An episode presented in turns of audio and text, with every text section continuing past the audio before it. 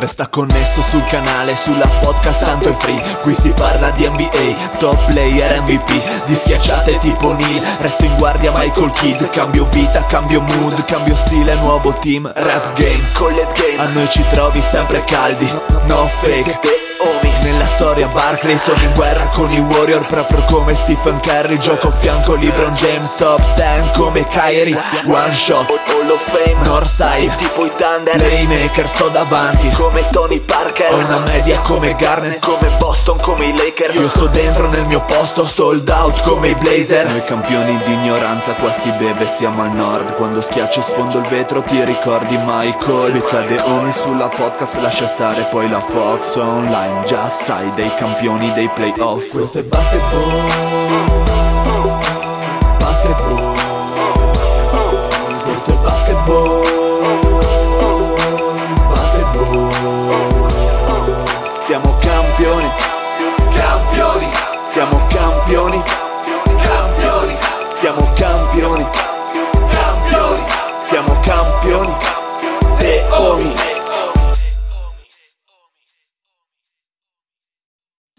a questa nuovissima puntata di The Homies. State ascoltando la voce piccante del Dile. Com'è il Simeone? Che mito, grande. Bella rega, sono tutti quelli che si sfondano i joypad a forza di craniate. Un saluto a Lorenzo, il secondo mito del podcast. Buonasera, buonasera a tutti e buon San Patrizio, molto mesto come l'anno scorso però. Comunque, festeggiamo a modo nostro. Allora salutiamo il San Patrizio del podcast. Eh, t'ha il dato l'assist. Eh, vabbè, mi ha dato l'assist. il, il più bianco fra i bianchi. Come? Saresti più, più bianco tra i due. Scusa. Ciao amici. Eh, è più caucasico Ciao. dei caucasici. Un saluto al re dei caucasici, ovvero lo zio. Ciao Buonasera zio. Ciao Dile, buonasera a tutti e un saluto al nuovo entrato in casa Russella. Abbiamo qui Gio Batta, il nuovo aiutante di casa, cioè il nuovo Rumba. Ciao, Grande. ciao Gio Batta. Per, un attimo credevo stessi per dire Joe Biden, ho detto cos'è? Si è rincoglionito definito. Sono Eh. arrivato Joe Ba? Cosa? Cosa? Ultimo, Vabbè che ti non- piacciono vecchi. Molto vecchi. Ultimo, ma non ultimo nella figa, il Mario, grandissimo. Buonasera a tutti, un saluto a- tranne a quelle persone che mettono poche doppie quando servirebbero. Chi sono? costoro? Molto criptico questo. Le, le- le Sì. prostitute rumene. Patrick del medico, per essere un po' meno criptico. Eh, Io, io credevo dicessi le prostitute rumene perché non usano mai le doppie. Eh, ma fai tu doppietta con loro. esatto.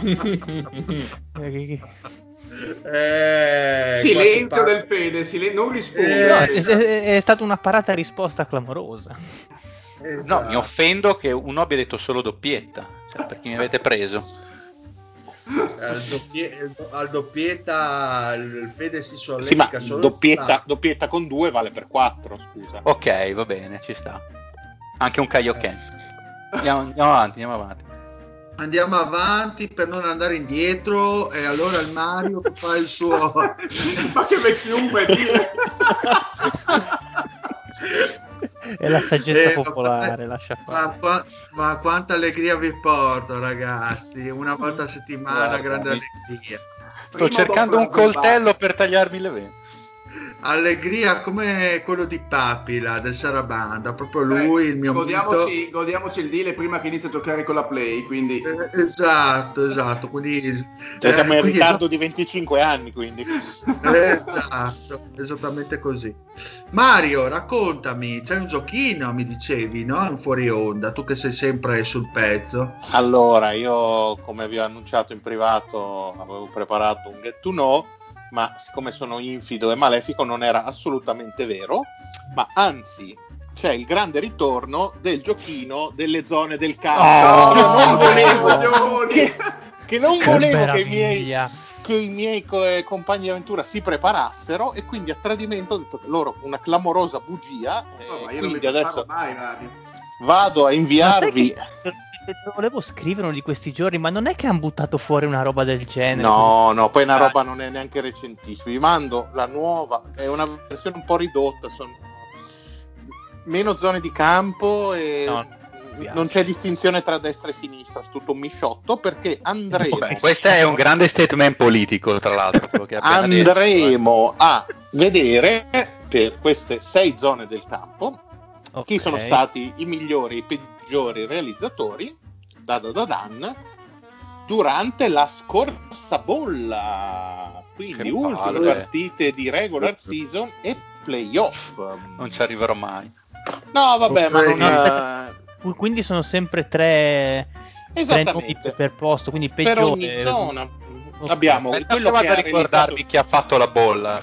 E quello che ha realizzato più tiri, quello che li ha realizzati con la percentuale minore e quello ovviamente che è stato il peggiore. Solo regular o anche playoff? Anche playoff, anche playoff. Ma la domanda è più tanto- tiri, più, più tiri totali o più tiri per partita? No, no, no, si parla di totali, si parla proprio di totali, non di medie. Ok. E per andare a decidere l'ordine con cui insomma andrete a indovinare questa cosa, ho, ho preparato chi è che mi in condivisione lo schermo? Lorenzo, zio. cosa stai facendo? No, Ah, lo zio, è lo zio, Ah, così. ok, ok, ok. Vi faccio questa domanda preliminare e chi si avvicina di più avrà diritto ovviamente a rispondere per primo. Allora, dovete dirmi Quanti DLC sono stati pubblicati di The Witcher? Allora, no, no, era la seconda Tre. domanda che avevo in mente, ma la vera domanda era qual è la percentuale di tiri liberi più bassa mai realizzata in carriera per un giocatore NBA con almeno 2500 tentativi? Bella questa. Poi vi dirò Bella. anche chi. Chi vuole buttarsi? Come il 2500? 46%. Allora, il non mi ricordo come ti chiami, Lorenzo dice 46. Ottimo. Io Cazzo, dico basta. 51, 51. 51 per lo zio. Pat di Le Fede? Mm, Ehm, Stiamo su quelle cifre, ma... mm, ci... Lorenzo ha detto 46, no? Sì. Esattamente. 40... Ah, ok, io dico 40... 42. Manca solo il Dila? 43. E vince il patto, All- giusto? Allora vince il Pat perché è 41 e 4 la percentuale. Ed è Ben Wallace.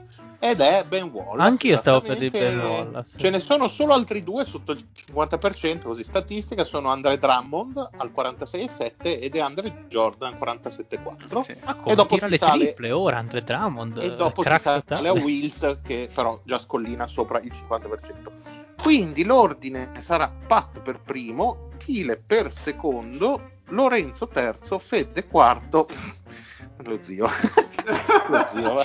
Beh, ma lo zio potrebbe aver sbagliato apposta. Eh. Ma infatti, infatti. Ah, Allora, sì, come no. al Io, devo- io la risposta la sapevo, però non ci volevo andare per primo. Lo prendo sempre, per il, lo prendo sempre in culo quando parto all'inizio. Eh, Sì, o più che altro per una questione di non appesantire troppo il file, poi divisione schermo. Allora, vi no- ricordo brevemente le regole: eh, tre punti per chi indovina eh, senza aiuto. eh, alla fine del primo giro ci sarà un aiuto automatico, ogni aiuto scala un punto. Quindi, Pat, scegli una zona.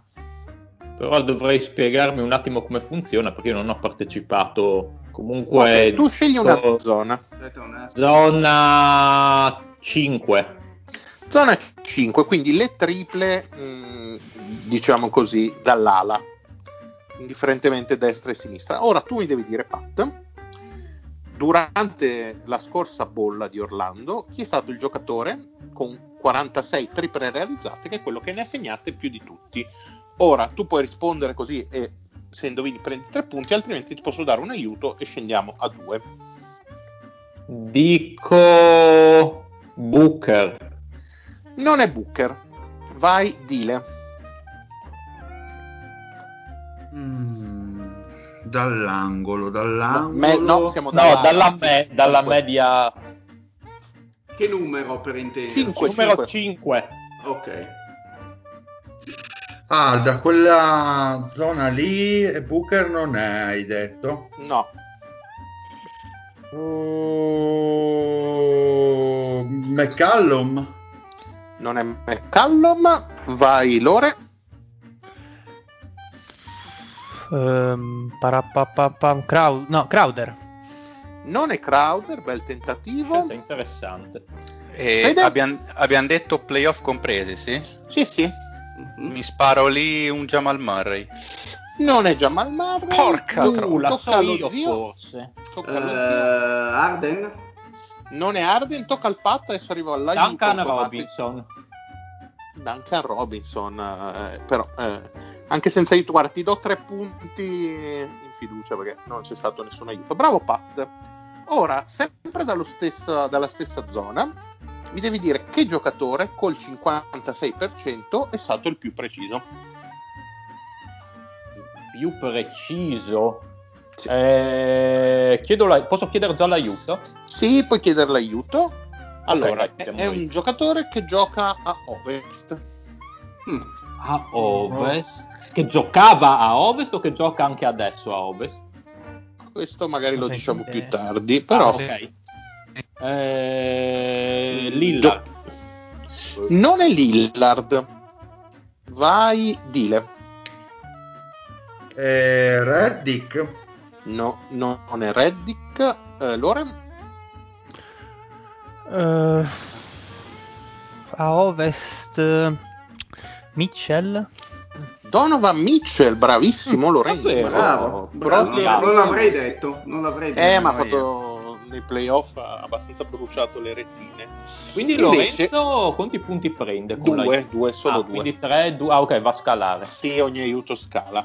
Sempre Lorenzo adesso mi deve dire chi col 25,9% invece è stato il giocatore più freddo durante la bolla di Orlando da quella zona. Hmm.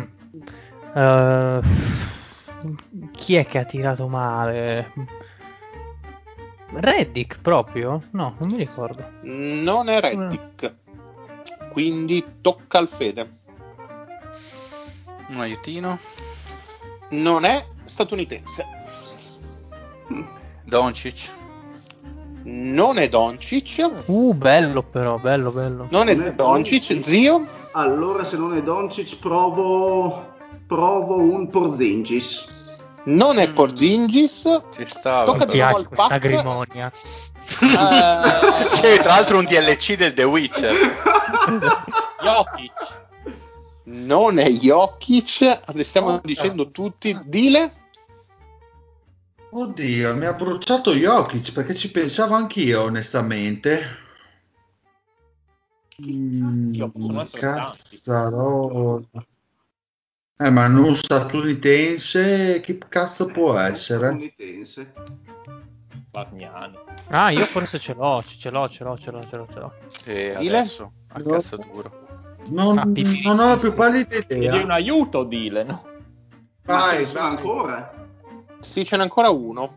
Mm. Allora, l'aiuto che vi do è che questo giocatore eh, ha giocato per una squadra di qualcuno qui presente. Allora Eh, mi sa che Eh, ce l'ho. ce l'ho, ce l'ho, ce l'ho, ce l'ho. Saric. Non è Saric e tocca a Lorenzo. Il gallinaccio? Non è Gallinari Il gallinaccio? Ma No. e tocca al eh, Fede, sì, Fede. Eh, Dragic. Goran Dragic, Ah, Fede indovina e ha anche la scelta per la prossima zona.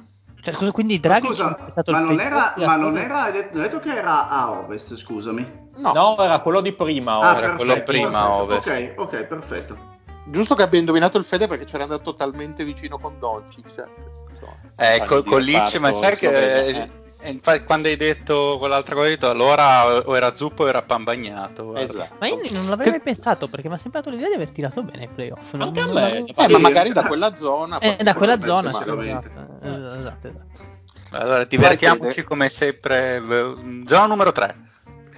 3, quindi insomma diciamo il mid range centrale, Il top of the key. post alto, dai, diciamo Mm. esattamente. Allora, con 39 conclusioni realizzate, mi dirai che il giocatore mm, che ha segnato più canestri è stato? Aspetta, non dir niente, vi do un aiuto gratis. Non propriamente il primo giocatore che vi verrebbe in mente. Non propriamente il primo giocatore No, che mi verrebbe in mente. Oh merda. Eh sì. Allora, Detta così proprio mi hai tagliato le, mi hai tagliato le ali, Mario. Vabbè, io vabbè, non- non è data gratis, quindi io ne posso chiedere un altro perché sono furbo. Va bene, certo, puoi chiederne un altro e ti dico che di- è un, un giocatore, un playmaker, Playmaker. una guardia, dai, diciamo più uno che due, sì, una guardia. Ah, boh, e ora io risparo Jamal Murray. Non è Jamal Murray e Eh, tocca allo zio. È una guardia. Non so, mi verrebbe in mente Jalen Brown. Non è Jalen Brown. Vai Pat. Ah, chiedo un altro aiuto. Ci sta. Eh, gioca a est. Mm, f- po- po- Eh, Jimmy Butler. Non è Jimmy Butler, ho detto più uno, ma Jimmy Butler Ah, è giusto, prevalentemente giusto, ala. scordato. Tocca al Dile. Jordan. Grande, Michael È sempre il numero uno tutto. già detto. Eh, Lillard, dai, proviamo Lillard. A est. A A est, est. no? Ho detto Avevi est, detto. sì. Avevi Quindi il detto a Dile, est. eh, Dile pasticcione non ascolta e quindi dobbiamo andare oltre. Lore? Ma io p- p- so che è sbagliata, però vabbè, ci provo Simmons. Non è Simmons. Fede, ti do un altro aiuto perché è finito il giro. E ti dico che tu hai detto Michael no, Jordan vero, prima che stupido. e ha Mhm. qualcosa, c'entra qualcosa nel suo passato con Michael Jordan. Merda. Ah, questa l'ha mandato fuori strada. Questa no. Senti, Cosa vuol dire? Eh, esatto, cosa vuol dire? Ah, no, Eh, no. ma- Ok, ok, ok, ok, ok, sì, di, di, di, di. Merda. Ah, Kemba. So. Kemba Walker, eh, assolutamente sì. non l'avrei mai detto, ha fatto cacare. Com'è possibile? Eh, evidentemente, però, infatti vi ho detto che era un nome non a sorpresa. No, ma, ma io l'avevo pensato, ho detto, merda, ma ha fatto schifo e playoff non stava in piedi. Allora, eh, invece, Fe- sempre Fede, sempre dalla stessa zona, 67,9%, quindi insomma una percentuale di tutto rispetto. Chi è stato il migliore in questa zona? Dai, altro piccolo aiuto gratis, un altro insospettabile. Come un altro insospettabile, c'avevo già il nome lì che mi stava Vai, sborrando dalle fauci. E vabbè, dillo, dillo, dai. Eh, non posso dirlo, non posso dirlo perché non, non lo posso sborrare dalle Eh, fauci. eh, eh, fai un po' il signor Giancarlo, su, dai. Boh, ti dico allora uno che non verrebbe a mente a nessuno, ti dico Van Vliet. Non è Van Vliet eh, e tocca allo zio, che adesso E io, ti, sicuro. e io ti chiedo un aiuto. Anche questo giocatore gioca a est. Eh, ti dico Adebayo. Sei andato a vedere? No. Boh, comunque è sbagliato. Coglione. Pat, Sei ver- tocca a te. Sei veramente un simpaticone. Dico Tatum. Non è Tatum. È un E- aiuto, Marco. Aiuto. Allora, ai- aiuto. Ti posso dire che non è un lungo. Un'altra guardia, quindi dici. Ha detto non un lungo, chi lo sa. Potrebbe essere un'ala. Potrebbe essere un largo. Potrebbe essere Un un, potrebbe essere un nano. Ma visto che hai detto un insospetto, boh, ha detto Cumpo, dai. Non è Antetokounmpo. Vado? E... Sì, vai, allora. Middleton? Eh, non eh, è. Middleton. Cazzo, avrei detto anch'io Middleton. C'è ah. un altro ah. aiutino perché è finito il giro. Cosa vi posso dire? Vi posso dire... Uh, po, po, po, che... Ehm, um, wow, non, non mi viene neanche niente da in mente. Vabbè, è un giocatore che ha sempre giocato a est in tutta la sua carriera. Mm. Che quindi si presuppone carriera abbastanza lu- decentemente lunga, non eh, trick Più di tipo rookie. squadra. Più di una, Più di una squadra. squadra. Più di una stagione, vuoi dire? Ah, più di una squadra, ma sempre a est. Sì. Quindi potrebbero essere anche solamente due squadre, comunque. Quindi non è detto che abbia questa grande storia. Merda. Merda. Ma adesso cos'è? Una gabbia o si rispetta sempre l'ordine? No, no, sempre l'ordine, sempre il fede. Eh, tras- boh, Duncan Robinson, che cazzo ne so, diciamo. No, diciamo. non è Duncan Robinson, zio. Eh, Brogdon. Non è Brogdon. Pat. Oddio, eh, a est Fournier. Non è Fournier. Fournier. Dile.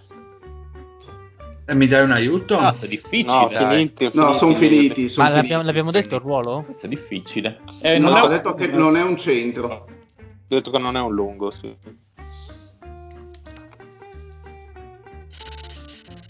Tocca a chi tocca? Difficilissimo, Al deal, al deal. Eh, a me sto pensando. Butler. Non è Cioè, Butler. capisco. Ultimo tentativo per il loro e poi ve lo dico io perché è finito il secondo Sì, giro. sono d'accordo. Kairi?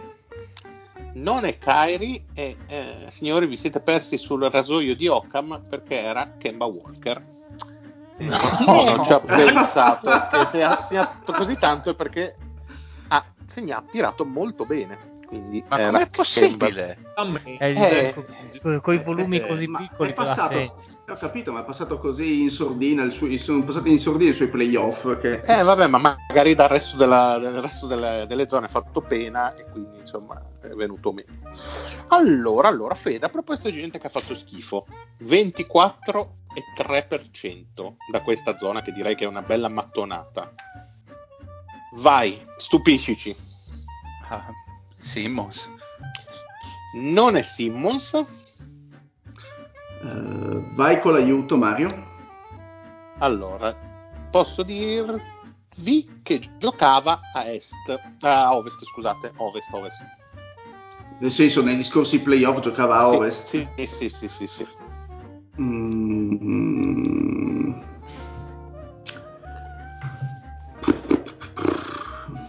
Non so, ti dico Zubac.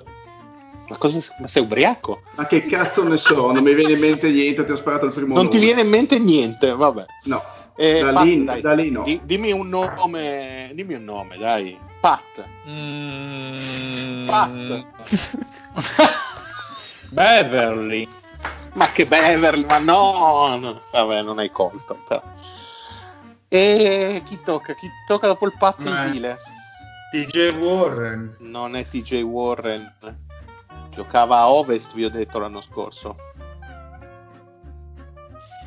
Mm. Tocca a Lorenzo, no? Mm, mm, mm, Sì, mm, sì. sì, sì, sì, sì, sì. Ah! Porca puttana. Vai Lorenzo. Eh, Paul George. Non è Paul No. George, Fede? Russell Westbrook. È Russell Westbrook. Eh, certo. ah, Bisogna Ah, sempre cazzo. tenerlo in considerazione. Questo era parla di facile, però. Questo dai, era facile. Questo era- Pa- e co- conti- è iniziato il Fede, pensavo lo dicessi sempre prima, ma poi il Pat.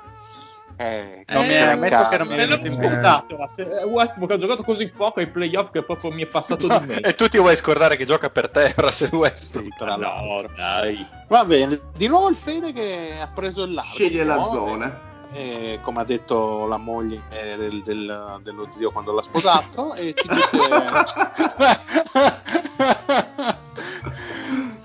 Scegli la zona, Fede. E non era Oh. riferito al busto, eh? No, no, no, No, assolutamente. ovviamente. Ah, Era riferito al gioco che ti ha messo in chiesa, zio, per fare il 2 l'aratro. Dai, la zona numero uno, divertiamoci. Uno nel pitturato, il più classico dei Che pitturati. Bibbia dove io non segno Allora. mai. Allora, 188 tiri, quindi due più del Pat. Eh, chi è stato il migliore? Boh, è sempre stato in questi giochetti, vince, vince sempre lui. Io continuo a dire LeBron, chissà che non sia sempre lui. E puoi anche metterti tre punti in carniere perché ovviamente LeBron James. Ora però, più difficile mi devi dire chi ha convertito col 70,2% i tiri in questa zona durante i playoff e eh, le ultime partite di regular. Sempre LeBron. Bel tentativo, ma no, anche se ho visto le statistiche è di poco, eh. anche lui era molto bene come... però 72 è veramente... Ah, oh, però uno, uno c'è, cioè, perché giusto, nel, giusto. nel gioco 2010-2019 era assolutamente così. È Quindi giusto tanto così, valeva. è giusto così. E quindi vai zio. Eh, Anthony Davis. Non è Anthony Davis, Pat. Un piccolo aiuto. Piccolo aiuto, ti dico che è un all È Rudy Gobetti. Non è quanto volevi dirlo, ma non è lui. Dile, grande occasione per te. Eh, un aiuto?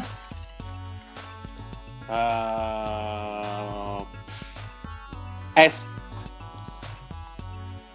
Ah, est. C'è rimasto Eh, gioca adesso? A est ho giocato l'anno scorso. Non se, non se l'aspettava il deal all'est. È Beh, parlo du- durante la bolla sicuramente. Quest'anno non si sa, ve lo dico in caso dopo. Ehm, Cioè, non si sa dove gioca quest'anno? No, lo so, ma non voglio svelarvelo, no? Ah, ok. Coso lì, come si chiama Bigadura? Lì? Bama De Baio? No, non è bigatura De Baio. Lore, dammi una Eh, soddisfazione. Ero indeciso tra lui e LeBron, se non è LeBron dico Antetokounmpo. E c'è, se non è zuppa è pan bagnato. È pan bagnato. Ovviamente, eh, ovviamente Giannis, pensavo l'avresti indovinato prima. Oh, qua invece sì che c'è un nome a sorpresa. Questo aiuto subito.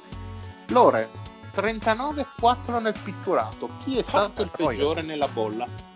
Ah, di solito sono le guardie, quelle Mm. che fanno schifo. Mm, Rudy Gobet. Per, per quanto, per quanto finisca bene, ma io dico tipo Brogdon, visto che Indiana boh, non è che... Non è Brogdon, però guarda, non è Brogdon. Eh, Vai. ottimo. Non è Brogdon e quindi mi dirà il Fede, Ti dirà l'aiutino. è una guardia. Eh,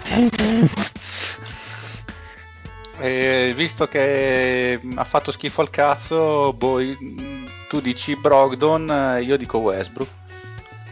ma anche Non è quella un- ci stava, giusto? Non è Westbrook, grande occasione per lo zio di smuovere la classifica. Aiutino. Palla gol. Aiutino, eh, posso dirti che anche questo giocatore gioca a est. Ma l'avevi già Quindi- detto? No, No, così. no, No, ho detto che è una no. guardia Ah, ah, ah, ok, che ok. gioca a est. Ma è un insospettabile. È abbastanza, eh. Eh, Lauri. Non è Lauri, Era be- detto bello quello. Ci Fatto. stava Lauri. Eh, provo quello che è sempre insospettabile per te, c'è Kemba Walker. Dimmi che mi piace Mi piace che sia entrato nelle meccaniche del gioco, ma non è purtroppo. Vorrei che fosse Kemba, ma non è. Mi Beh, se era. Kemba, Gli- non Gli si può dare mezzo ridere. punto. Allora, in caso di spareggio, il Pat vince perché ha questo, questo bonus. Però non era lui. Quindi il deal, anche lui, grande occasione per muovere la classifica. Ma giocava giocava Aiuti. a est, Sì. hai detto? Giocava, giocava. Intanto No, giocava. l'anno scorso giocava a est, sicuramente. Mm. Dai, anche quest'anno. Su, dai, sono buono perché sei indietro e non voglio che arrivi con gli stessi punti dello zio. Impossibile. Anche quest'anno. quest'anno. Una guardia est, abbastanza insospettabile, molto insospettabile. Addirittura. Sì. Vabbè, sparo, Middleton. E andiamo, muovi la classifica, Dile, bravissimo. È proprio Middleton. Middleton. Sì, uno dei Non la- nomi più non a l'avrei sorpresa mai che. Più che altro insospettabile anche boh al ferro quante volte Eh, infatti. Quante volte ci va? Dile, adesso puoi scegliere. Che scelta zona fondamentale vuoi? eh. Vediamo un po' cosa posso. A me piacciono le corner, e quindi vado con la zona 4. Le corne 4, ti le corner 3. Allora mi devi dire con 33 triple realizzate, chi è stato il migliore? Il Crowder. Lui è il migliore di tutti. Uh, no, non è stato Crowder, però apprezzo il tentativo. Lore, Duncan Robinson. niente Duncan Robinson, Fede, Come numero totale di triple Sì. tentate. realizzate. Porca troia.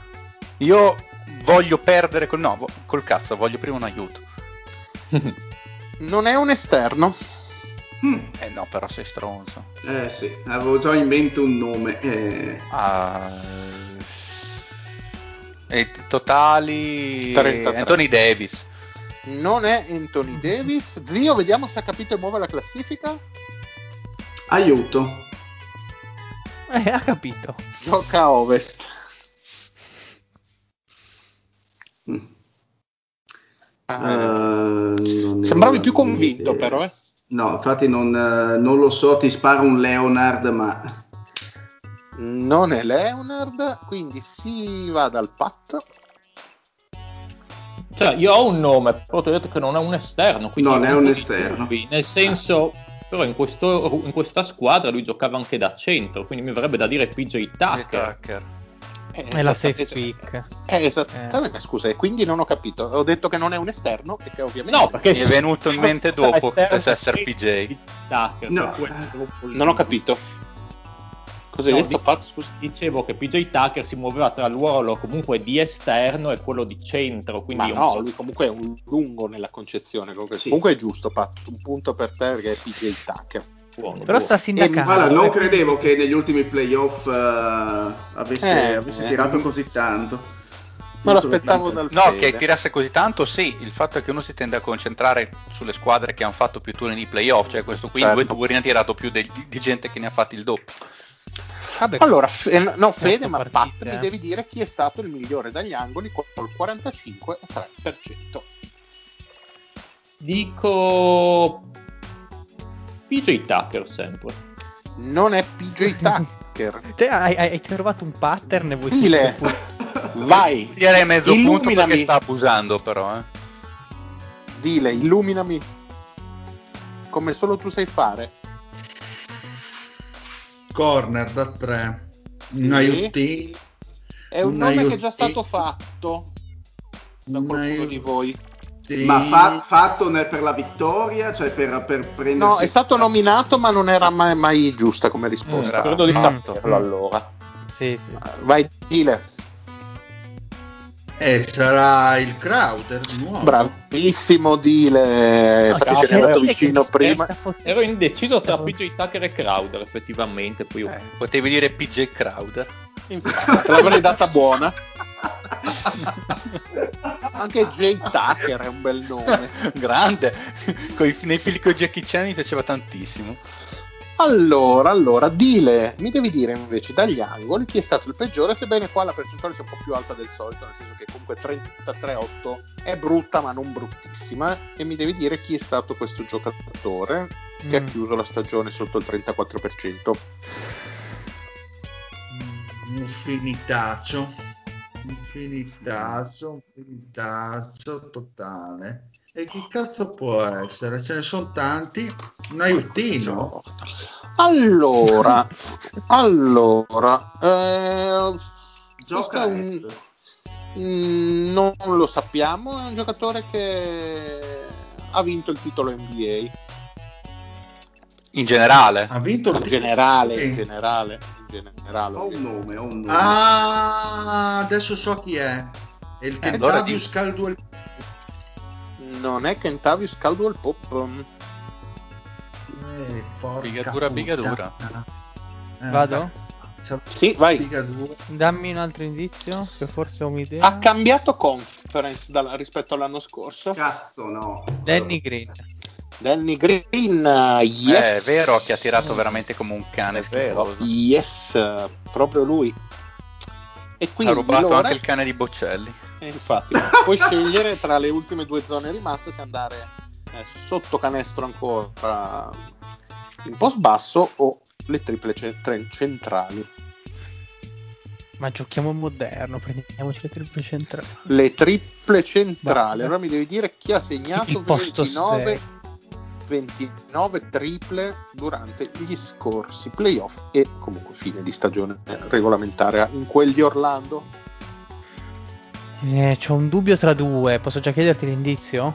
Puoi chiedermi l'indizio, ma tanto io ti dirò che è un esterno.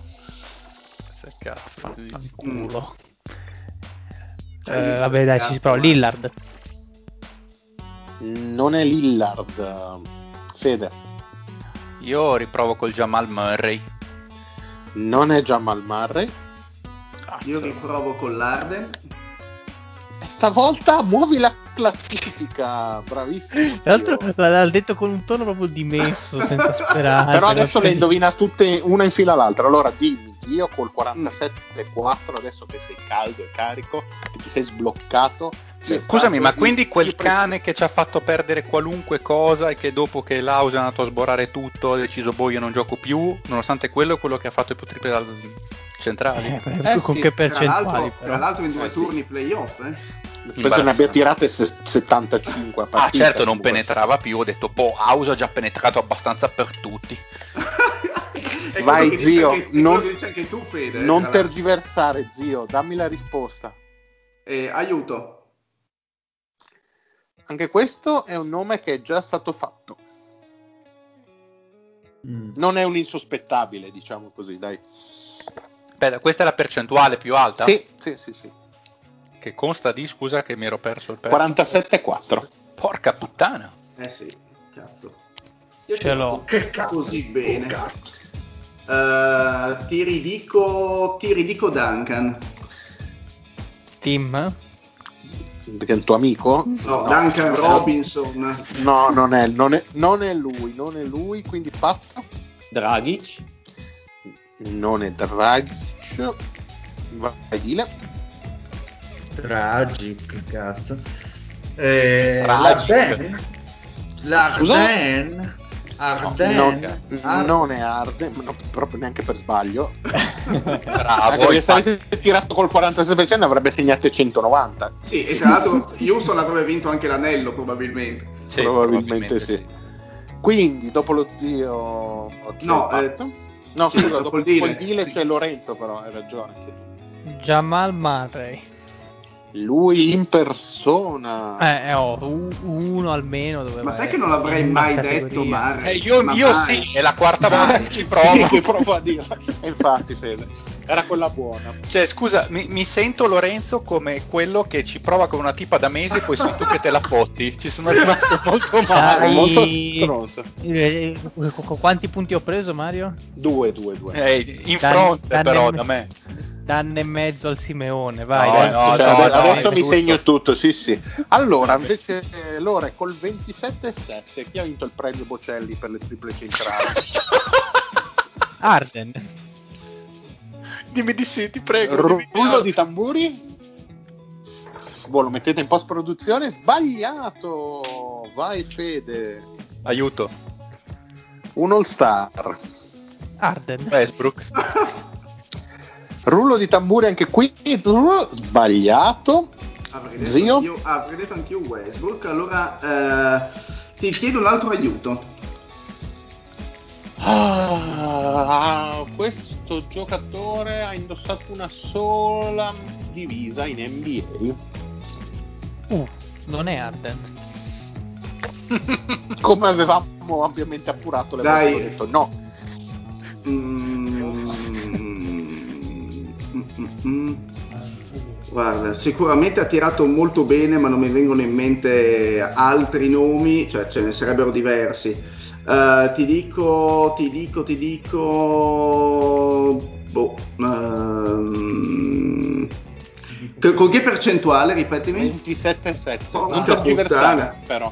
Porca puttana che male. Eh, se senti che sta googlando. Eh, non so, Eh. no, no, non so, no, non sto toccando il computer, dico Lillard. E qua si capisce quanto, quanto Eh, non lo so. di basket. Eh, perché hai detto che ha tirato bene. Infatti era, è Lillard, è proprio lui. Ecco. A Google Ma no, no, ma figurati se googolo io, cosa cazzo me ne frega. Beh, Eh, Eh, sì. dietro. C'è la Monica Bene. Levinsky sotto che No, chiude. è Ninfa che mi sta suggerendo in realtà dall'alto della sua conoscenza. Bene, arriviamo all'ultima zona, quindi post basso e post medio. E mi dirai che con 25 conclusioni il migliore è stato Mm, Jokic. Como? Jokic. Eh, sono Non molto stupito presa? perché è giusto. Vabbè, dai, ha aperto il file lì. Ehi, che- Aspetta che me lo succhio un attimo. allora, già che sei in striscia, mi dirai chi è che col 55-6% è stato il più bravo di tutti. Beh, io faccio il pate e dico Jokic. Va bene, e allora mi dici anche chi è stato il peggiore con 36 e 4? Ti dico Jokic. Jokic. È giusto anche l'ultima? No, l'ultima no, dai. per- Eh, Eh. il peggiore con quanto, scusami? 36 e 4. E aiuto? Un super insospettabile, ma veramente insospettabile. Carmelo Anthony. Ma, ma... Cos'è siete insospettabile? Direi proprio di no. E quindi tocca dopo lo zio al Pat. Beh, super insospettabile, allora io vado con Embiid. Bella volevo dire pensata, ma non è Embiid. Aiutino. Eh, qua distruggi però. Eh, questo fa vincere una persona, però va bene. Però ti dico che è un. eh, cosa ti posso dire? Se è un lungo comunque sì. Mm. Mm. Oddio, lungo. Non è Embiid. Eh no. Aspetta, qual era l'altro aiuto precedente, scusami? Ah, che era un super Ah, insospettabile. ok, perfetto. Anthony Davis. In persona, proprio lui. Eh, l'avrei detto anch'io.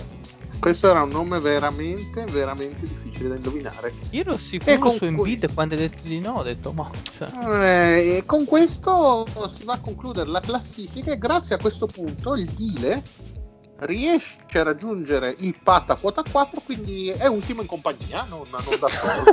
quindi Vabbè, è un ottimo, un ottimo Lo risultato. zio con la googlata riesce a sfangare l'ultimo Ma! Lo che- Lorenzo apre il podio con 6 punti, un punticino più in su a quota 7 c'è Federico da Bologna e grazie, grazie, vinto lo zio. grazie a questi due colpi di Jokic da 6 punti totali Me lo, me lo succhiate, me lo vince, succhiate. eh, ma sarà oggetto di ufficio indagini lo zio perché insomma, Cioè, qua non è possibile se- che lo zio vinca un È, giochino. è- una vittoria di cartone. Eh, ragazzi, qua se si aprono le indagini esce fuori una tangentopoli incredibile. C'è Di Pietro che sta venendo su dal Molise. Ma io Non lo so, ma, Di Pietro mi eh, fa un sento delle vibrazioni alla Mario Chiesa provenire dallo zio, eh, fortissimo. Sì, sì, adesso, adesso prova a buttare il laptop nel cesso come le tangenti. In realtà probabilmente mi fanno saltare per aria molto prima. Zio, se giri sotto il tuo laptop è firmato Antonio Di Pietro come le banconote segnate. Ma io vorrei chiedere al, um, al Pat cosa ne no, pensa del che fatto che lo zio vince grazie a un giocatore europeo per di più slavo, cioè proprio l'antibasket per il Pat. No, innanzitutto voglio complimentarmi col Mario che ha trovato un bel gioco. Questo è stato un bel gioco. Ma- malgrado la vittoria dello zio, che però devo dire che effettivamente è stato fortunato lo zio, perché anch'io avrei detto Jokic da quella zona e poi diventava... ma perché non te la sei chiamata quando potevi scegliere? Eh no, perché era la prima scelta, è lo zio... eh, Ma no, quando tocca Perché io ho chiamato la mia zona, l'ho indovinato, ho fatto tre punti, scusa, poi non ho più chiamato. Ma basta queste scuse. E lo Con Forza Italia. Scendi in Cioè, campo, momento- zio? Esatto. Eh sì, perché per, per evitare l'arresto fon- No, da un partito. Per evitare tangentopoli. Esatto. Andiamo avanti, è facile vincere con i brogli, zio, cresci un pochino. Ma, io- ma- ma se il mio PC non ha neanche più la tastiera, dile. sconfitte, invece di fare questi subdoli trucchetti. Ma io mi ravano il cazzo, dile, altro che pigiare i tasti della tastiera, cosa, cosa me ne frega che io mi tocco un fuori 49 milioni, zio.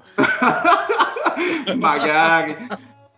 Andremo a puttane dalla mattina alla sera H24 tutto Tieniti l'anno. 49 milioni, zio, non ridarli. per tasca se li usi così, sono d'accordo. Apriamo un nuovo welcome. Ah, Eh. che bello. Ecco, e, e il Fede lo chiamiamo come sommelier della figa. Beh, io faccio il Cristiano Fabris eh, del, del Welcome de Home. No, ma io, io lo compro che i miei 49 milioni, poi lo lascio in gestione al Fede completamente. Un uomo Sì, di fiducia. Tu prendi il tuo cat e io sto lì tutti i giorni a lavorare, perfetto. Esatto, esatto. Ma mi sembra che lo prendo già un po' troppo spesso il cask in mano. Sì, sembra di sì, sembra di sì.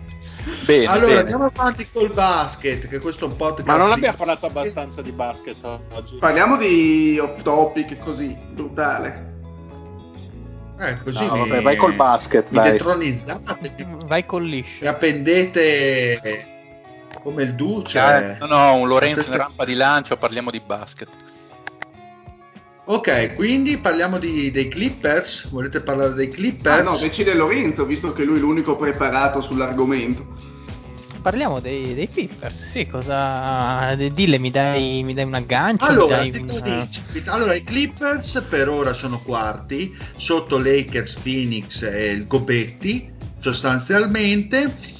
Ehm, hanno un, sono il secondo miglior attacco in offensive rating e la difesa aia aia aia è diciottesima in defensive rating perché come punti concessi sono comunque sesti. Un net rating di più 5.5 il quinto migliore della lega. Le ultime partite hanno battuto Dallas che comunque in trampolino di lancio dovrebbe Vabbè, essere la 9-1 battiamo anche noi 5. nelle ultime 10 partite. E hanno perso contro New Orleans malamente di 135 punti Di distacco? Però, però, No, complimenti. hanno, hanno preso 135 Una punti sconfitta di misura. A zero? Ah, tutte le- no. il risultato è di 135 115 Clippers 115 New Orleans 135 dai cazzo però siete delle noie eh a volte A volte. Eh, che cazzo Eh, battono ci Golden divertiamo, State dite, ci, di- ci divertiamo, ci 104. divertiamo. Eh, un po'. Allora, Lorenzo, detto ciò, eh, illustrato il- la picture, cosa ci dici di questi Clippers? Come Allora, eh, eh, mi, mi aggancio subito ai rating che hai citato, che giustamente comunque se si va a vedere i- gli offensive, i defensive e i net sulle partite, su tutte le partite giocate, sono comunque dei rating da squadra ottima, da squadra che può pretendere al titolo, da squadra che comunque ha una struttura abbastanza compatta e solida. Il problema è che se andate a, parte vedere le difesa. Adesso, A adesso parliamo anche di quello. Se, se andate a vedere le mh, sconfitte dei Clippers, a parte 3 o 4 partite in cui sono arrivate le imbarcate, quindi la famosa di Dallas persa di miliardi di punti, quella che hai citato te, Dile, sono tutte 135 sco- se non sbaglio. Esatto, la, la, la debacle storica totale. Sono tutte sconfitte di misura, nell'ordine dei 9 punti o meno. E quindi Hanno cosa... perso contro i Pelicans, non hanno perso contro Dallas, hanno vinto contro Dallas. No, io sto parlando di quella di Dallas No, quella inizio stagione. storica inizio stagione che hanno preso 50 punti. Eh, però hanno perso di 135, hanno perso 135 Lo storico 135 a 0 di qualche settimana fa. Quella brucia di più, immagino. Ma porco d- hanno perso porco cazzo contro i Pelicans di 135 a 115 punti. Posso- Belva la m***a. Titolo Eh, puntata cazzo. Clippers ammogliati che finisce a vedove mutilati. La volta Clippers ammogliati 135 a 0. Ma non c'è niente da ridere, eh. Il risultato, ma testa di cazzo.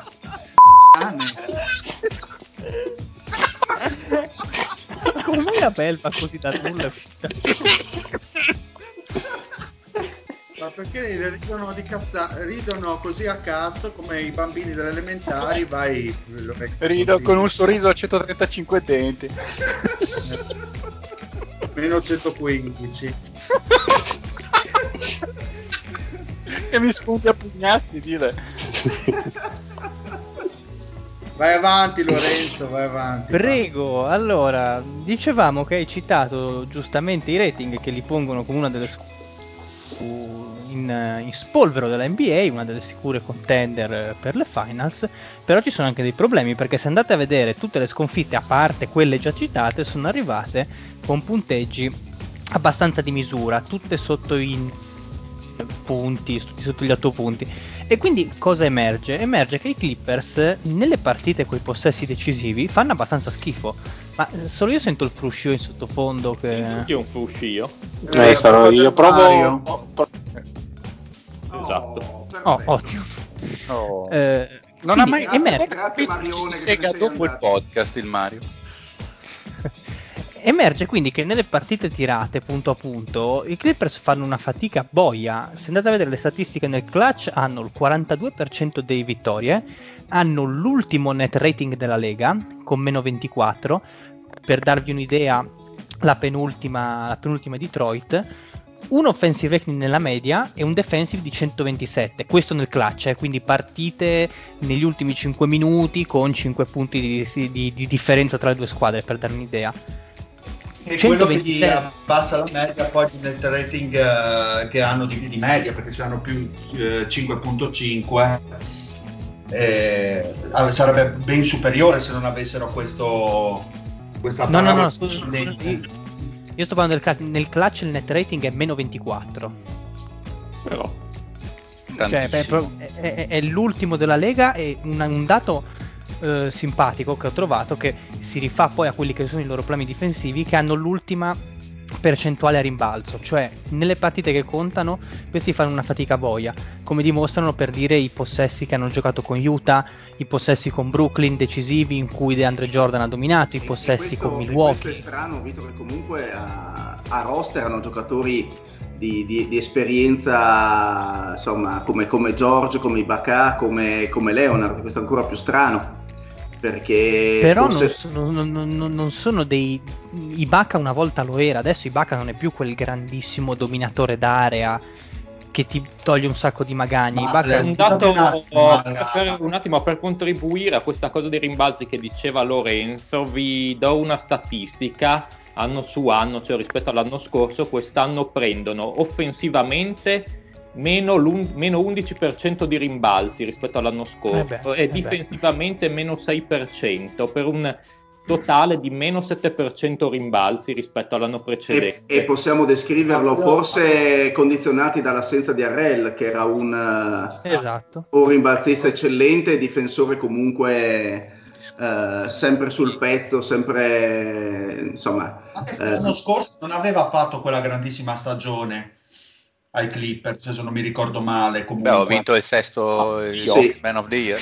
Sì, esatto. Però, e poi però dire di- difensivamente appunto li toglieva tante Sì. magagne. Se Ibaka ti dà di più in, in attacco in termini di spacing e tutto, se voi, cioè, eh, abbiamo visto anche insieme la partita con Milwaukee con Giannis da 5 che praticamente quanto possa avere se- appunto proprio perché Giannis ha sempre quei 4-5 movimenti nei possessi decisivi quindi teoricamente puoi pensare anche di arginarlo con delle difese un po' studiate e loro non ci hanno capito niente perché non avevano nessuno da mandargli contro perché Ibaka non ce la fa, perché Zubac è un, è un onestissimo lungo di rotazione, ma non può essere il tuo centro titolare che ti che mette nei quintetti, e soprattutto perché lui adesso sta sviluppando questa tendenza in incisivi di mettere i quintetti piccoli. Le squadre l'hanno sgamato. eh, e obiettivamente col quintetto piccolo, per quanto possa essere super moderno, super spaziature, parleremo anche del tiro da tre dei Clippers. Dai, gli, mancano, gli fatica- mancano- gli mancano centimetri. gli, gli- gli mancano esattamente centimetri. Se andate anche a vedere, mh, parliamo del tiro da tre. Sicuramente i Clippers perché hanno questi, questi numeri e, questi, e questo record così positivo? Perché stanno tirando da tre obiettivamente con delle percentuali tutt'altro che bocelliane, cioè vedono il canestro come una vasca da bagno, eh, sono la squadra migliore a tirare in spot up che non è sempre un bene, magari se parleremo dei Warriors dopo approfondiremo anche questo discorso. Sono primi Tirano- in percentuale. Sono primi in percentuale, esatto, sono primi in percentuale da spot up perché qual è il loro attacco base? Lui non è che ha portato delle idee offensive clamorose, giocano tantissimi isolamenti, infatti sono, mh, scusate prendo i dati, sono la quinta per isolamenti giocati, ma sono la diciannovesima per efficienza. L'attacco base è Paul George e Kawhi Leonard, Leonard si dividono l'attacco, palla in mano. E l'idea è o attaccano loro se hanno spazio oppure cercano uno scarico in angolo per un tiratore ai piedi per terra. Il problema è che Leonard e George appunto non sono mai stati creatori di gioco, hanno sempre avuto bisogno di un qualcuno che eh, avesse quella scintilla, quell'originalità in più nel gestire un attacco. E se loro nei momenti decisivi si devono sobbarcare un lavoro del genere, e diventi molto facile, diventi molto prevedibile. Anche è facile affrontarti in questo potrebbero, ca- potrebbero cadere nella stessa, nelle stesse limitazioni dimostrate negli scorsi playoff. È vero che Esatto. avevano un Paul George molto limitato fisicamente, se non assente, però alla fine, eh, se vi ricordate eh, gli scorsi playoff, l'attacco dei Clippers era palla in mano a Leonard e eh, creazione del gioco da, da questa situazione. Quindi eh, che poi diventa altresì prevedibile se poi Leonard non è in, in- in serata eccelsa al tiro poi tutto viene penalizzato. Quindi secondo me risultano anche prevedibili a un certo punto da un certo punto di vista Ma eh, esatto, qual, è il, qual è il discorso? Verrebbe da dire che i Clippers sono una squadra schifosa, una squadra da mediocre da metà classifica. No, perché i Clippers comunque sono forti con le squadre normali, con le squadre mediocri, quindi squadre contro cui bastano dei principi elementari, la vinci sostanzialmente di talento. E invece fanno fatica nelle partite tirate in cui magari l'allenatore ti fa quell'aggiustamento particolare in difesa un po' quello che è il flusso dell'attacco e fanno fatica. Eh, la partita contro Milwaukee, sostanzialmente, loro ce l'avevano in pugno, erano sul più 5 o più 6, una roba del genere, e sono crollati perché non hanno più trovato quel flow offensivo, quella capacità di segnare che ri- si richiede appunto in quelle determinate situazioni. Milwaukee ha preso il sopravvento poi senza fare cose troppo, mh, troppo particolari. Per cui dico, mh, sono forti perché il talento ce l'hanno, cioè sono una squadra che già solo con Leonard e George ti permette di andare molto molto lontano, però ad altissimissimi livelli manca quel qualcosa. Aveva- hanno provato con Kennard, perché secondo me loro credevano che Kennard gli però potesse inizio, fare un- a inizio stagione più che altro più che, più che attualmente mi sembra di capire Sì, sì, a- assolutamente. Cioè, loro credevano che Kennard potesse essere quel giocatore, cioè quel- quella guardia con capacità di playmaking che gli potesse togliere un po' di castagne dal fuoco nei momenti decisivi. Ma non è stata una valutazione Sì, molto qual- felice. Qualcosa ha aiutato, però Eh, neanche lontanamente esatto. come Ma pensavano eh, loro. scusa che ti chiedo Lore, ma a livello invece, eh, nel senso, a livello di net rating, quando entrano eh, le seco- la, la second unit, che ricordiamo ai Clippers gli scorsi anni ha sempre fatto la differenza, eh, quindi quest'anno come, com'è? Eh, non, non ho controllato le line-up. Eh, Adesso, se mi fate un po' di melina, ve le vado a prendere.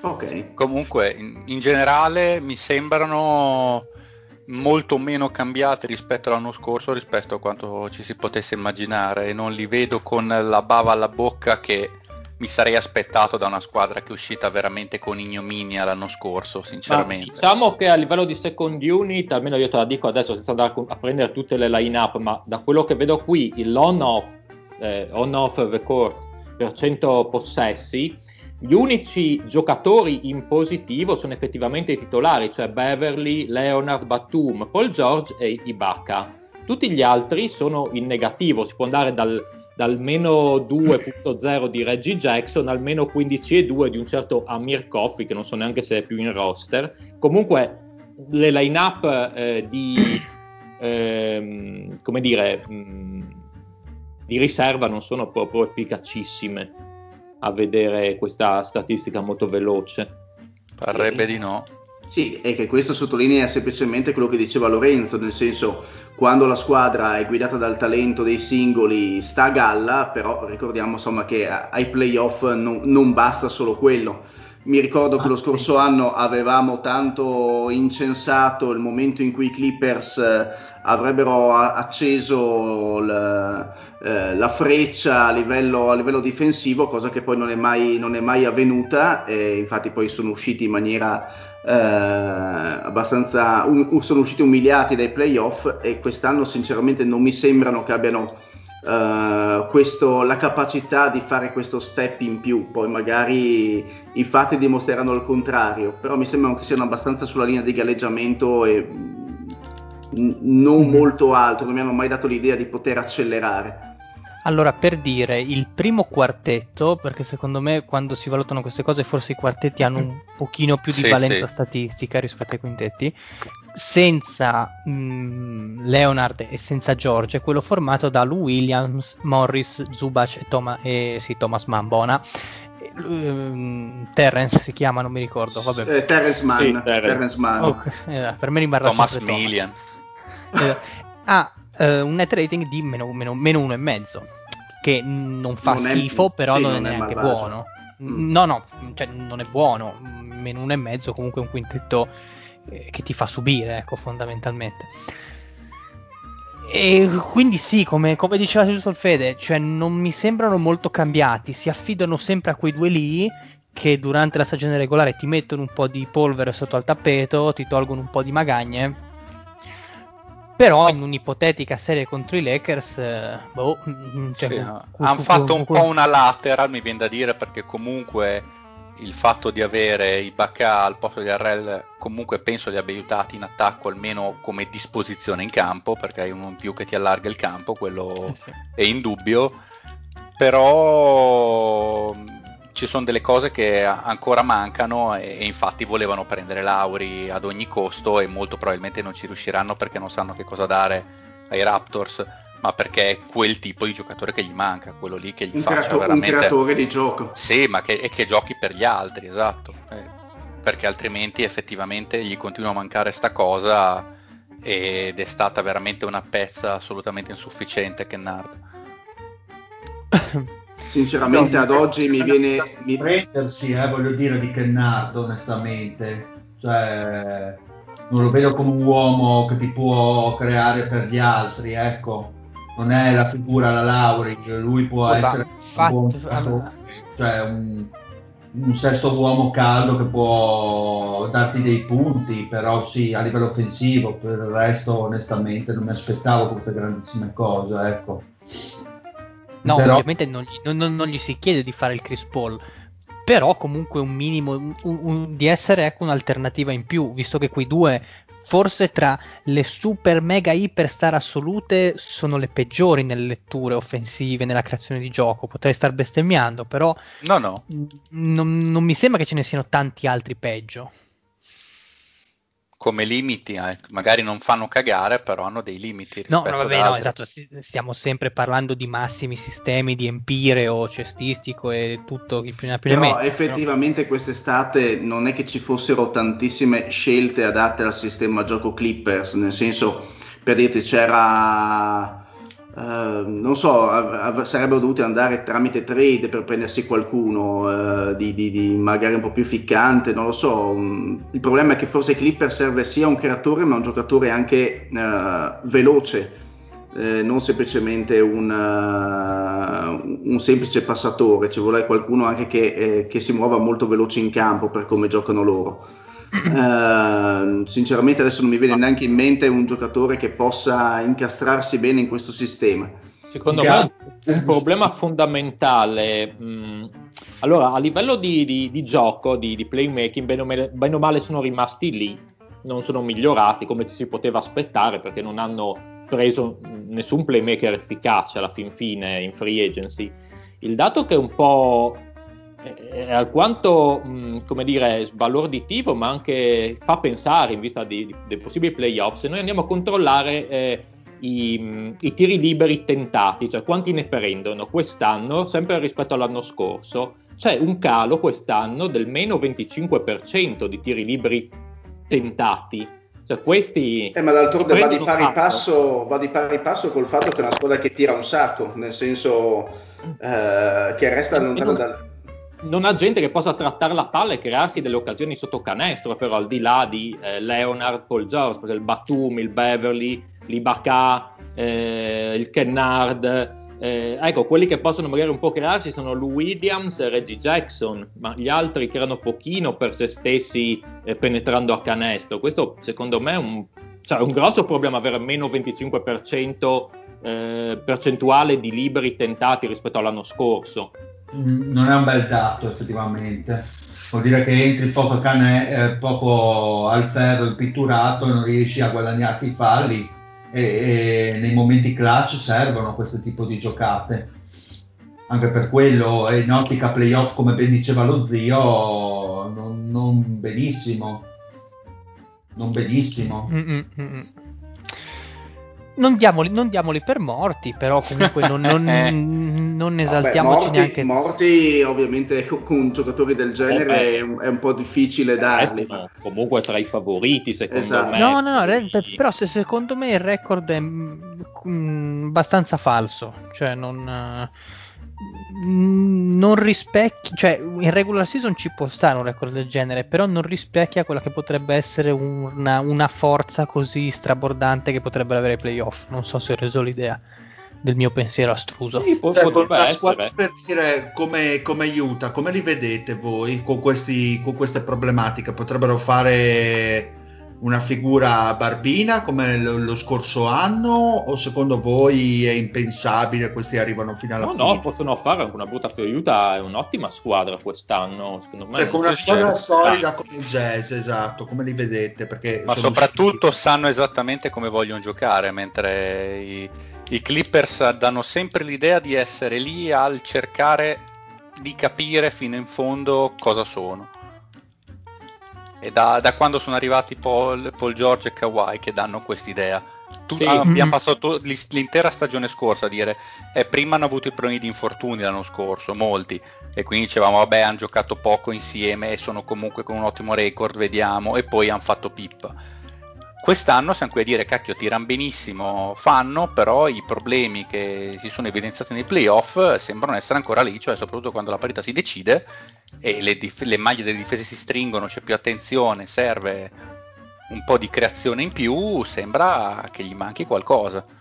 Che vivono solo di isolamenti di giocatori che sono molto forti, però non sono il Jordan dei tempi d'oro comunque, perché va bene Kawhi, va bene Paul George, però insomma se contro le super difese che inizi a trovarti di fronte dal secondo turno di playoff in poi e avanti solo a Kawhi e a Paul George, devi essere Sì, veramente tra i primi cioè, del decennio me a livello. rischiamo di trovarci nella situazione dell'anno scorso, cioè va bene, Sì, sì. tirano questi, tirano bene, ok, però nei playoff quando una squadra ha una circolazione di palla che è al di sotto o comunque nella mediocrità dell'NBA perché sono diciottesimi come assist alla fin fine nel panorama NBA e la palla circola un, po' meno nei playoff, nel senso che le difese sono molto più studiate su di te e non hai eh, l'alternativa, o almeno per adesso non sembrano avercela, di penetrare a canestro e prenderti tiri facili con i falli, può portarti veramente a prendere una sbandata, perché non è che puoi contare sul fatto che tirerai sempre bene ai playoff. Mm, secondo me non, non è così sbagliato dire ma stiamo attenti, qui ci sono dei problemi effettivamente che potrebbero portare poi a una situazione eh, come quella dell'anno scorso che ha sorpreso, ha sorpreso un po' l'anno scorso questa, questa eliminazione, quest'anno visto che il trend sembra abbastanza continuare il trend dei, eh, appunto del, del playmaking abbastanza discontinuo e ora peggiorano anche sul crearsi le occasioni facili come tiri liberi, eh, si potrebbe pensare che alla fin fine mh, non ce l'abbiano così facile il cammino verso, verso le, le- le finali di conference, se non altro. Anche perché, come diceva Lorenzo, ci sono squadre o comunque giocatori, interpreti che vivono di determinate situazioni. Parlava all'inizio dello spot up, del tiro, del tiro in uscita, eh, accennato ai Golden State. Curry vive di queste situazioni ed è diventato eh, temibile. eh, in questo tipo di attacchi eh, No, aspetta, aspetta, aspetta, eh, non il pull up, eh, lo, spot, lo spot up e piedi per ah terra. ok per terra perfetto Ok, ok, no, per- perché Eh, appunto Golden State ah, ok. è anti spot up. È eh, anti spot up, sì, esatto. E, e quindi sinceramente sono attualmente un pochino, un pochino limitati. Io sinceramente non so nemmeno quanto, mh, quanto possono a questo punto della stagione cambiare il proprio modo di giocare, perché siamo, siamo a metà marzo e, e il, tempo, No, il tempo è poco. Ah, È come diceva prima il Fede, nel senso che siamo nella condizione dell'anno scorso, ovvero quella di si accennano, si accennano, si accennano e poi quando, come l'anno scorso contro i Nuggets, in verità nel momento in cui contava si sono spenti e alla fine sono stati sbattuti fuori così a sorpresa una contender. La stessa cosa potrà accadere quest'anno, visto i presupposti, anche perché se eh, la realtà dei fatti è una squadra che non si passa la palla, che gioca prevalentemente di isolamenti come ha eh, dipinto Lorenzo, come dipingono le stats, ed è tutto un Kawhi o George, pensaci tu, eh, diventa abbastanza semplice pensare che possano eh, trovarsi nel momento in cui conta una squadra in difficoltà. Eh, basti pensare l'anno scorso, sempre riportando quello che ho detto prima. Una volta che si spegne un Giorgio, questi diventano matematicamente carne da cannone perché non hanno altre realtà offensive. E in questo senso erano stati presi Bacà e Kennard appunto come alternative offensive nel caso la situazione dovesse, doveva eh, risparmiare. Mm, li- non li vedo propriamente bene. Secondo me anche Tyron Lu ha le sue colpe. A me non piace come allenatore, non piaceva eh, prima con Cleveland e continua a non piacermi con, con Clippers. Questo vive di luce riflessa e continua a vivere perché non ha Ma- portato niente. Dile, ti faccio una domanda a te, visto che sei coinvolto. Eh, e diciamo in un ipotetico secondo turno, eh, diciamo tra- attualmente tra le prime quattro, sono quelli che preferiresti affrontare? Uh, bella domanda. Mm. Ah, intendi per, per i Suns, tu Mario? Assolutamente sì, ovviamente. Ma ehm, diciamo che ci sono dei ruoli in cui i Suns possono essere forti. Posso immaginare sotto, sotto le planche, ovviamente con un Ayton, eh, potrebbero dare moltissime difficoltà a, a questi Clippers. Soprattutto dal punto di vista, diciamo, della difesa in clutch abbiamo eh, Paul comunque Booker che sono giocatori che nei momenti clutch eh, fanno la differenza. Non so se mh, li preferirei, ecco, però potrebbero dare delle difficoltà ai Suns, permettendo che poi ho riflettuto un po' anche su quello che avete detto nella precedente puntata, ovvero su quanto i Suns eh, potessero far bene nei playoff. È difficile, secondo me, un po' il fatto che questo è il primo anno in cui i Suns giocano con Paul e fanno così bene e quindi è un po' difficile riuscire a leggerli in ottica playoff. D'altro canto, però, si sta dimostrando una squadra estremamente solida, guidata da un Paul che è un leader, un Hall of Famer, potrebbero, ris- potrebbero dare delle sorprese. Comunque se, se- se- se devo rispondere io per il deal dico sì, cioè tra quelle Anch'io, forse la più... sì. È quella meno solida tra, se dobbiamo scegliere tra Utah, Lakers e Clippers, quella che ha più problemi al momento. No, poi più isterica, metti che poi vanno sotto, cominciano ad andare sotto 2-0, questi sbroccano di testa, le altre sono più... Sì. hanno più... Utah è squadra a squadra, una Eh, squadra sì, sì, che magari Diciamo che i ha- Clippers sono anche quelli che forse hanno la più alta probabilità di non essere in un eventuale, se diciamo così, secondo turno a ovest, perché comunque squadre severo, forti ce n'è. severo ma giusto. Ce Severo n'è. ma giusto. Comunque è la Denver della situazione. Ah, guarda, sì.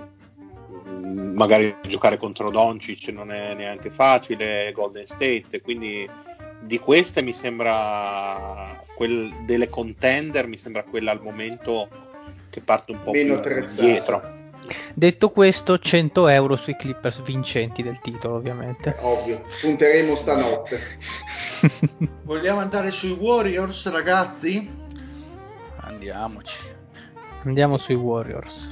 Allora, Golden State. Golden State sono offensivamente tra le peggiori 10 perché sono 22esimi in offensive rating.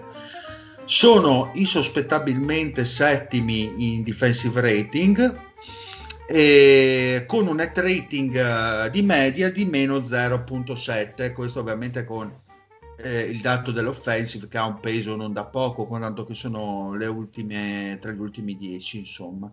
Le ultime partite han visto, li hanno visti perdere contro i Lakers, li hanno visti vincere contro Utah e li hanno visti, han visti, perdere appunto contro i Clippers. Stiamo parlando delle partite post All-Star Game, le tre che hanno giocato. E, mh, dico sospettabilmente poi mi accorgo che eh, ne abbiamo parlato molto bene, soprattutto di, del leader, ovviamente quello occulto nei, nei dati di, di Boscore, però è, quello, è l'uomo che sposta di più dal punto di vista eh, dal punto di vista difensivo, che ovviamente è Draymond Green. Però, insomma, se bisogna vedere ehm, dare un'occhiata alla, alla stagione di, di Golden State, diciamo che sono partiti non benissimo, ma poi sono rimasti, diciamo, in una linea di galleggiamento eh, abbastanza consistente, voglio dire, sono riusciti, diciamo, a mantenere una dignità.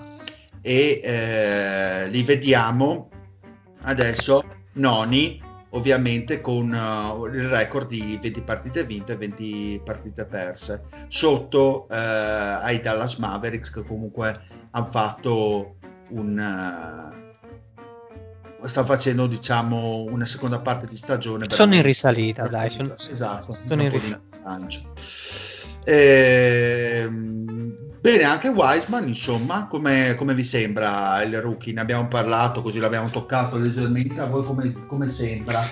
Come mi sono dopo il suo rientro tra l'altro ha avuto qualche partita fuori? Eh, bene, bene, non, cioè, mi, mi, sembra che sia nel posto, nel posto giusto perché per quanto sia Uh, come si può dire, non, uh, quanto possa sembrare a prima vista un giocatore non da Warriors, quindi sai, lungo così, eccetera, eccetera, che loro li fanno giocare in modo molto particolare. Mi sembra invece che sia, c- c- mi sembra sia nel posto giusto per essere ben sviluppato. Cioè, lo vedo anche che comincia a mettere palla per terra, atleticamente un mostro, quindi non abbiamo non, non, lo scopriamo ora e mi sembra che venga servito nei modi, nei modi giusti, nei modi coi tempi giusti. Cioè Green, eh, leggevo questa statistica che è mh, uno dei tre giocatori nella storia NBA in questo momento ad avere più assist di media che punti segnati di media.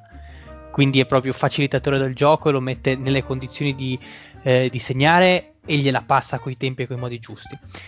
In generale, poi magari riprendetelo pure dopo il discorso Weissman, io volevo utilizzare questa finestra di Golden State un attimo per celebrare, secondo me, quella che è un po' la stagione della consacrazione, chiamiamola così, di Kerr, perché se di Steve Kerr del, del coach, perché se prima poteva sembrare una, uh, una, una, situazione facile da gestire, perché dici, sai, ai grandi campioni, gli dici questa è la palla, fate quello che volete, questa stagione qua, ancora più di quella dell'anno scorso, che è stata travagliata e tutto quello che è, ha dimostrato un po' che i suoi concetti sono validi in qualsiasi situazione di talento.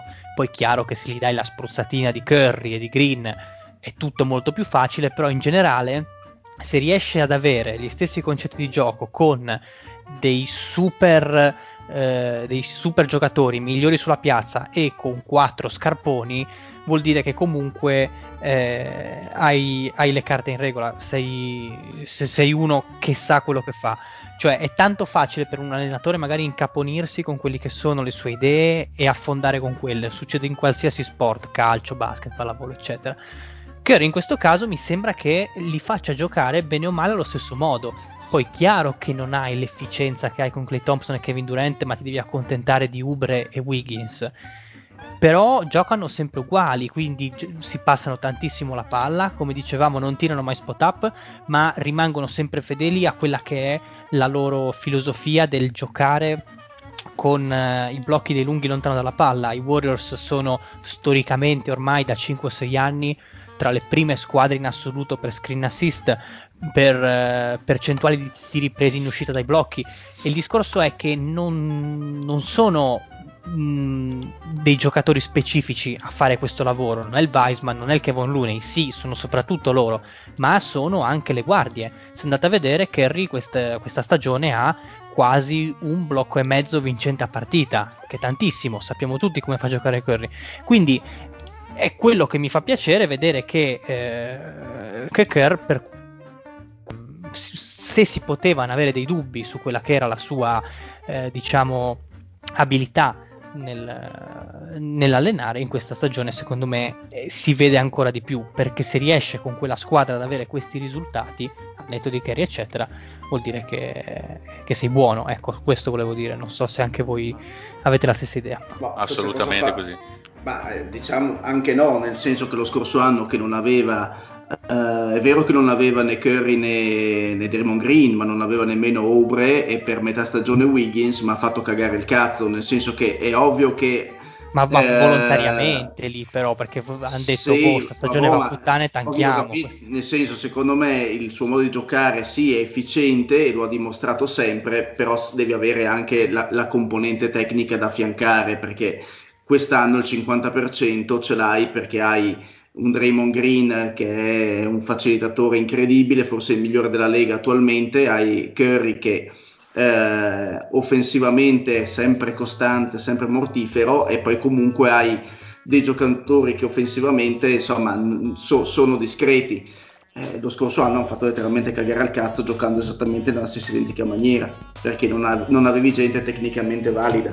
Eh sì, l'anno eh. scorso era una squadra che assomigliava un po' di più al, cioè, alla Philadelphia senso... del primo process, diciamo, cioè quelli veramente sì, guardabili, esatto, quelli improponibili. Puoi essere quello che vuoi, ma nel senso eh, potrei elogiare Kerr perché ha vinto con fior fiore di campioni in squadra, ma eh, rimango neutro dicendo sì, ha fatto bene coi campioni, ha fatto molto bene coi campioni, eh, ha fatto cagare con le squadre che fanno cagare. Beh, però eh, non ha neanche espresso nel senso una, una brutta pallacanestro, nel senso eh, secondo me i giocatori l'anno scorso hanno anche reso per le loro potenzialità quindi mh, mm, non, non, ci vedo tutti questi problemi per Kerr nel senso e penso che neanche un redivivo Red Auerbach avrebbe potuto fare meglio giocando con uh, Pascal titolare no. 40 minuti a sera. Cioè, il, il, il, il, discorso è zio, dai, Tugai, eh, dai sì. questa squadra di quest'anno a un Tyron Lu ti fa le stesse percentuali di, di vittorie, ti fa gli stessi risultati?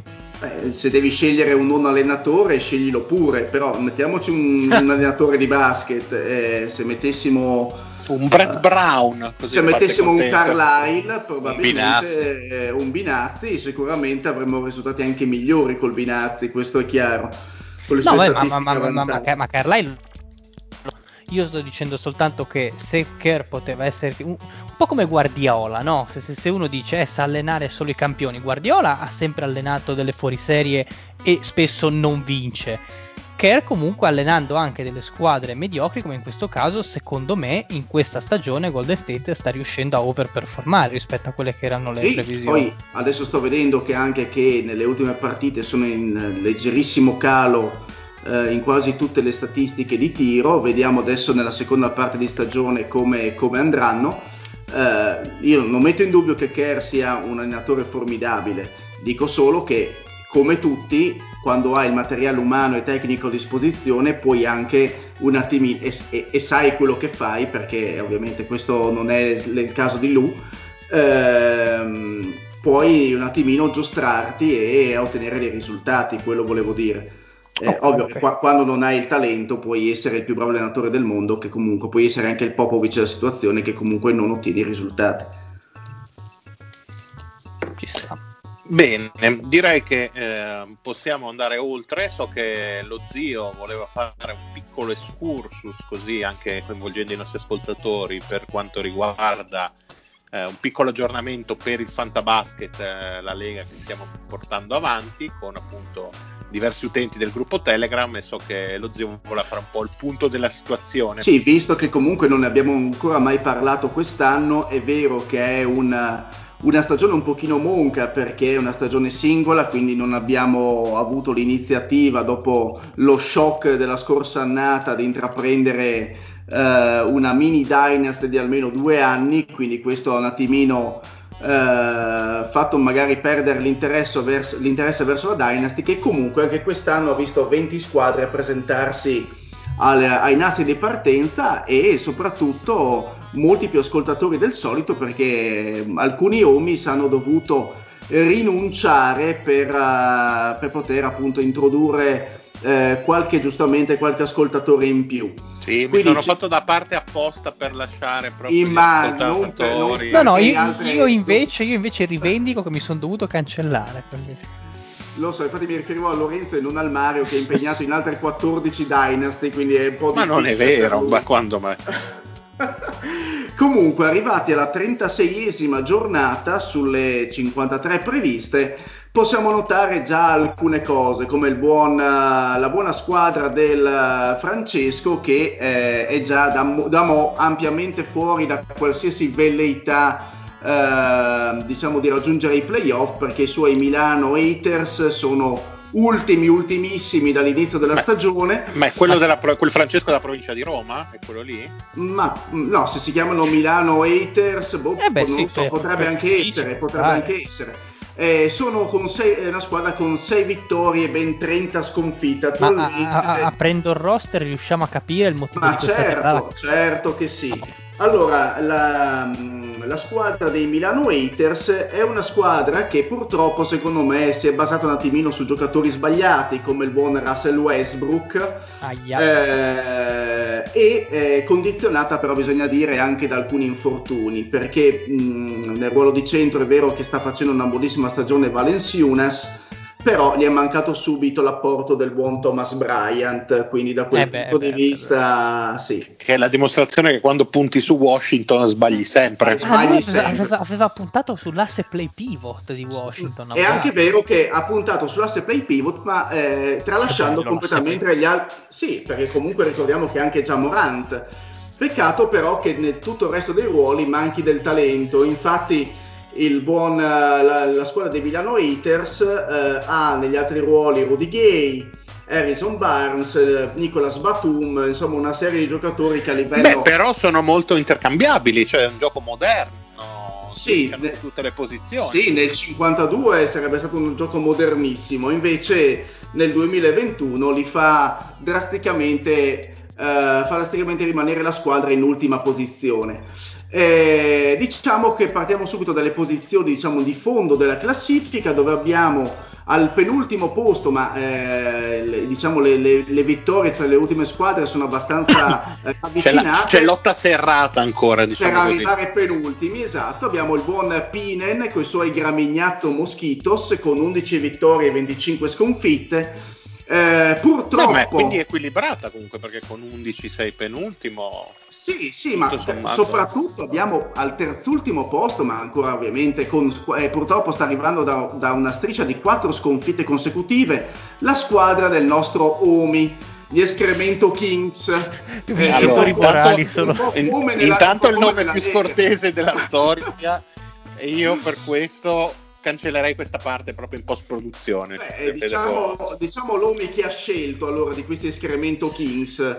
Ovviamente eh, il giocatore di punta è Damian Lillard, quindi eh, giocatore che sta viaggiando a 23 fantapunti a partita, quindi direi un'ottima, un'ottima scelta. Eh, anche Colin Sexton, se vogliamo, che è il, miglior, è il suo secondo miglior giocatore, però poi abbiamo così un vuoto cosmico che va da Whiteside, da Dre Jordan, a Shake Milton, al buon, uh, buon Machal Green, uh, Muscala, insomma una serie di stronzi incredibili che lo fanno appunto uh, in questo momento eh, stare al terzultimo posto della nostra classifica Ma conf- confidiamo che possa scendere ancora come me. Secondo me sì, secondo me sì, infatti la, la striscia negativa si allungherà inesorabilmente. E poi abbiamo una serie di squadre tra le 14 e le 15 vittorie. Abbiamo i Copenhagen Caterpillars del nostro Paolo Burelli affezionatissimo, eh, e soprattutto inaspettato perché ci credeva tanto, eh, sta arrivando da una serie di sette sconfitte con- consecutive la squadra del pirata, il nostro Giuseppe 93. No! Eh, eh, sì, ragazzi, sì, ragazzi, ci credeva Complotto. tantissimo. Ci credeva tantissimo, si vede che Lupin non gli ha suggerito i giocatori corretti e i Labari eh, Pirates sono con 14 vittorie. Se vogliamo adesso andare ad analizzare nello specifico il roster, eh, Avrà squadra- sicuro degli infortunati nell'ultimo mese, dai, non è possibile. Beh, posso dirti che ha ben due giocatori sopra i 20 fantapunti di media partita, cioè il buon Curry, eh, appena citato, e eh, Julius Randall con 21,4 fantapunti di media partita. Allora vi chiederete come mai? Perché il suo seco- terzo miglior giocatore è eh, quel giocatore che da un bel po' non vede il campo, cioè Andre Drummond. Ehm, e eh, come suoi giocatori a roster abbiamo anche D'Angelo Russell che anche lui ormai è finito e quindi diciamo che è stato un attimino condizionato dal- dalle assenze Ah, tra l'altro anche Kevin Love, Jared Jackson Jr. quindi È anche lui infortunato. Esatto, quindi una squadra abbastanza segnata dagli infortuni, ma comunque eh, anche con questi sicuramente non, avrebbe, non sarebbe stato nelle posizioni di testa che poi andremo ad analizzare. Come abbiamo detto c'è un gruppo abbastanza nutrito di squadre tra i 14 e 15 vittorie e insieme a subito sopra il Pirata abbiamo la squadra del Tozzi, le Pacco Steelers con 15 vittorie, 21 sconfitte e una media di 100, quasi 108 fantapunti a partita. E con lui abbiamo purtroppo una squadra che è eh, in serie negativa da 8 partite, cioè la squadra del senior. No! Eh sì, ragazzi, no, purtroppo condizionata pesantemente dagli infortuni, perché è iniziato molto bene la stagione, bisogna dirlo, è stato no. nelle È, anche un po' condizionata anche da, secondo me dai colloqui di lavoro che non sono andati benissimo. un po' sfinito, un po' sfinito, lo sento un po' sfinito. Diciamo che il roster in questo momento è condizionato dall'assenza di Anthony Davis, eh, dall'assenza di Pascal Siakam, eh, è rientrato Levert, quindi sicuramente trarrà vantaggio dal, dal rientro. eh, però ehm, sicuramente eh, le due assenze pesanti per lui. Inoltre a roster ha, ricordiamolo, Tobias Harris, De Rosan, Jeremy Grant eh, e sicuramente adesso farà magari bene nella seconda parte di stagione anche Anthony Edwards che potrebbe dargli qualche punticino in più. Speriamo che si riprenda il buon senior che ricordiamo se in questa situazione negativa lo, lo deve soprattutto ai consigli del Pat con cui ha condiviso la parte, la Ah, parte del... consigli? Eh, se no sarebbe ancora più sotto, per fortuna, per fortuna che non li ha seguiti.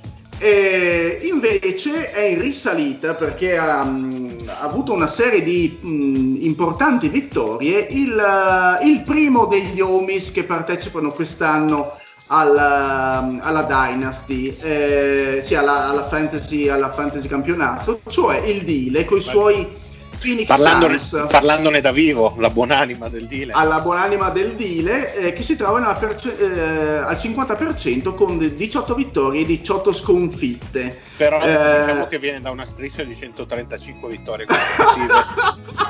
che scortesia Mario, che scortesia.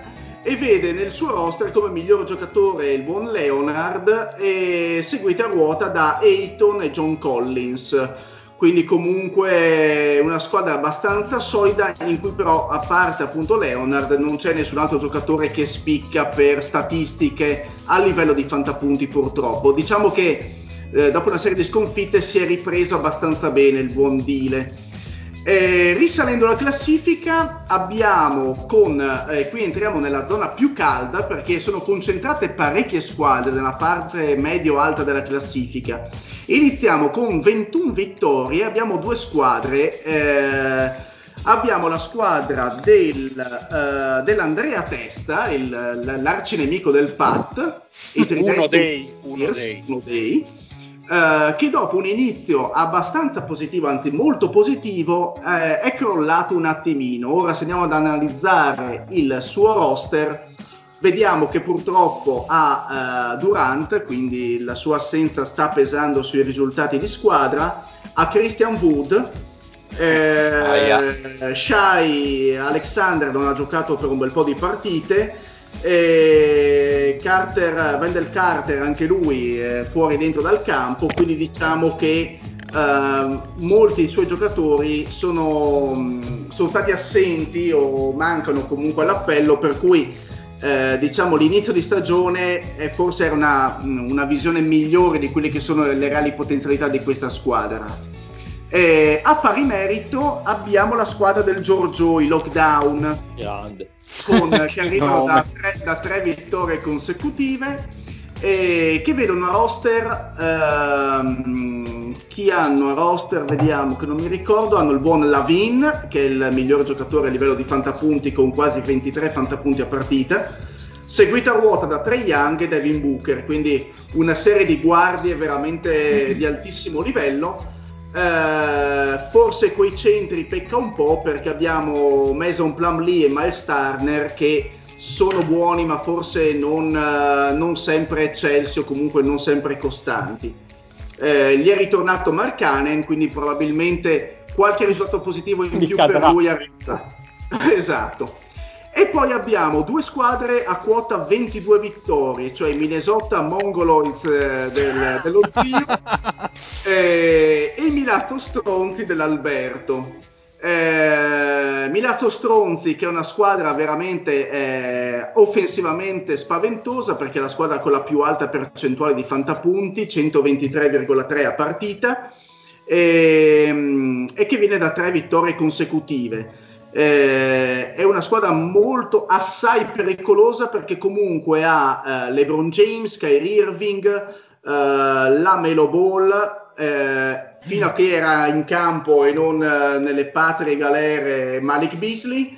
Quindi è una squadra che eh, a livello offensivo è veramente, veramente eh, incredibile. Infatti, comunque ha 23 fantapunti da LeBron, 23 da Irving, 15 eh, da Canter e la Melo Ball. Quindi, comunque, una squadra che magari eh, se vedrà rientrare Malik Beasley potrà sicuramente puntare a qualche posizione più in alto.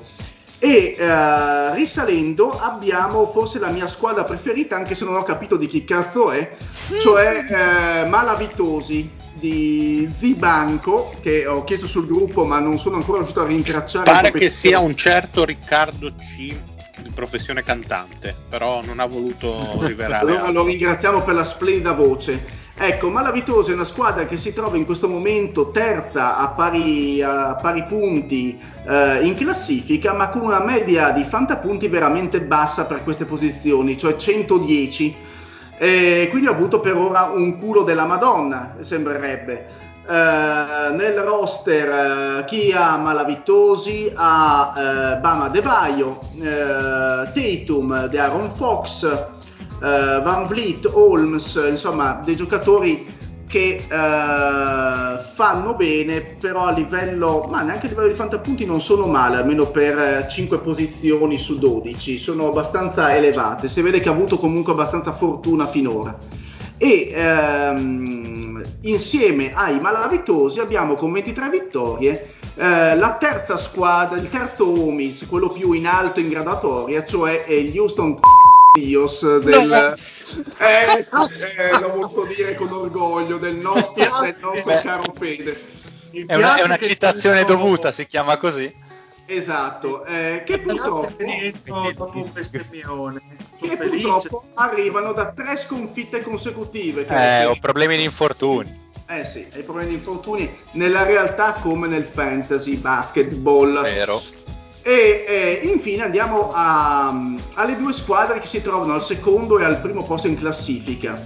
Abbiamo al secondo il, la squadra dell'Andrea Manni, i Boise Raccoons, con 24 vittorie e 12 sconfitte, eh, che hanno interrotto gli sconfitti stanotte, ma venivano da circa 12-13 vittorie consecutive, se non sbaglio.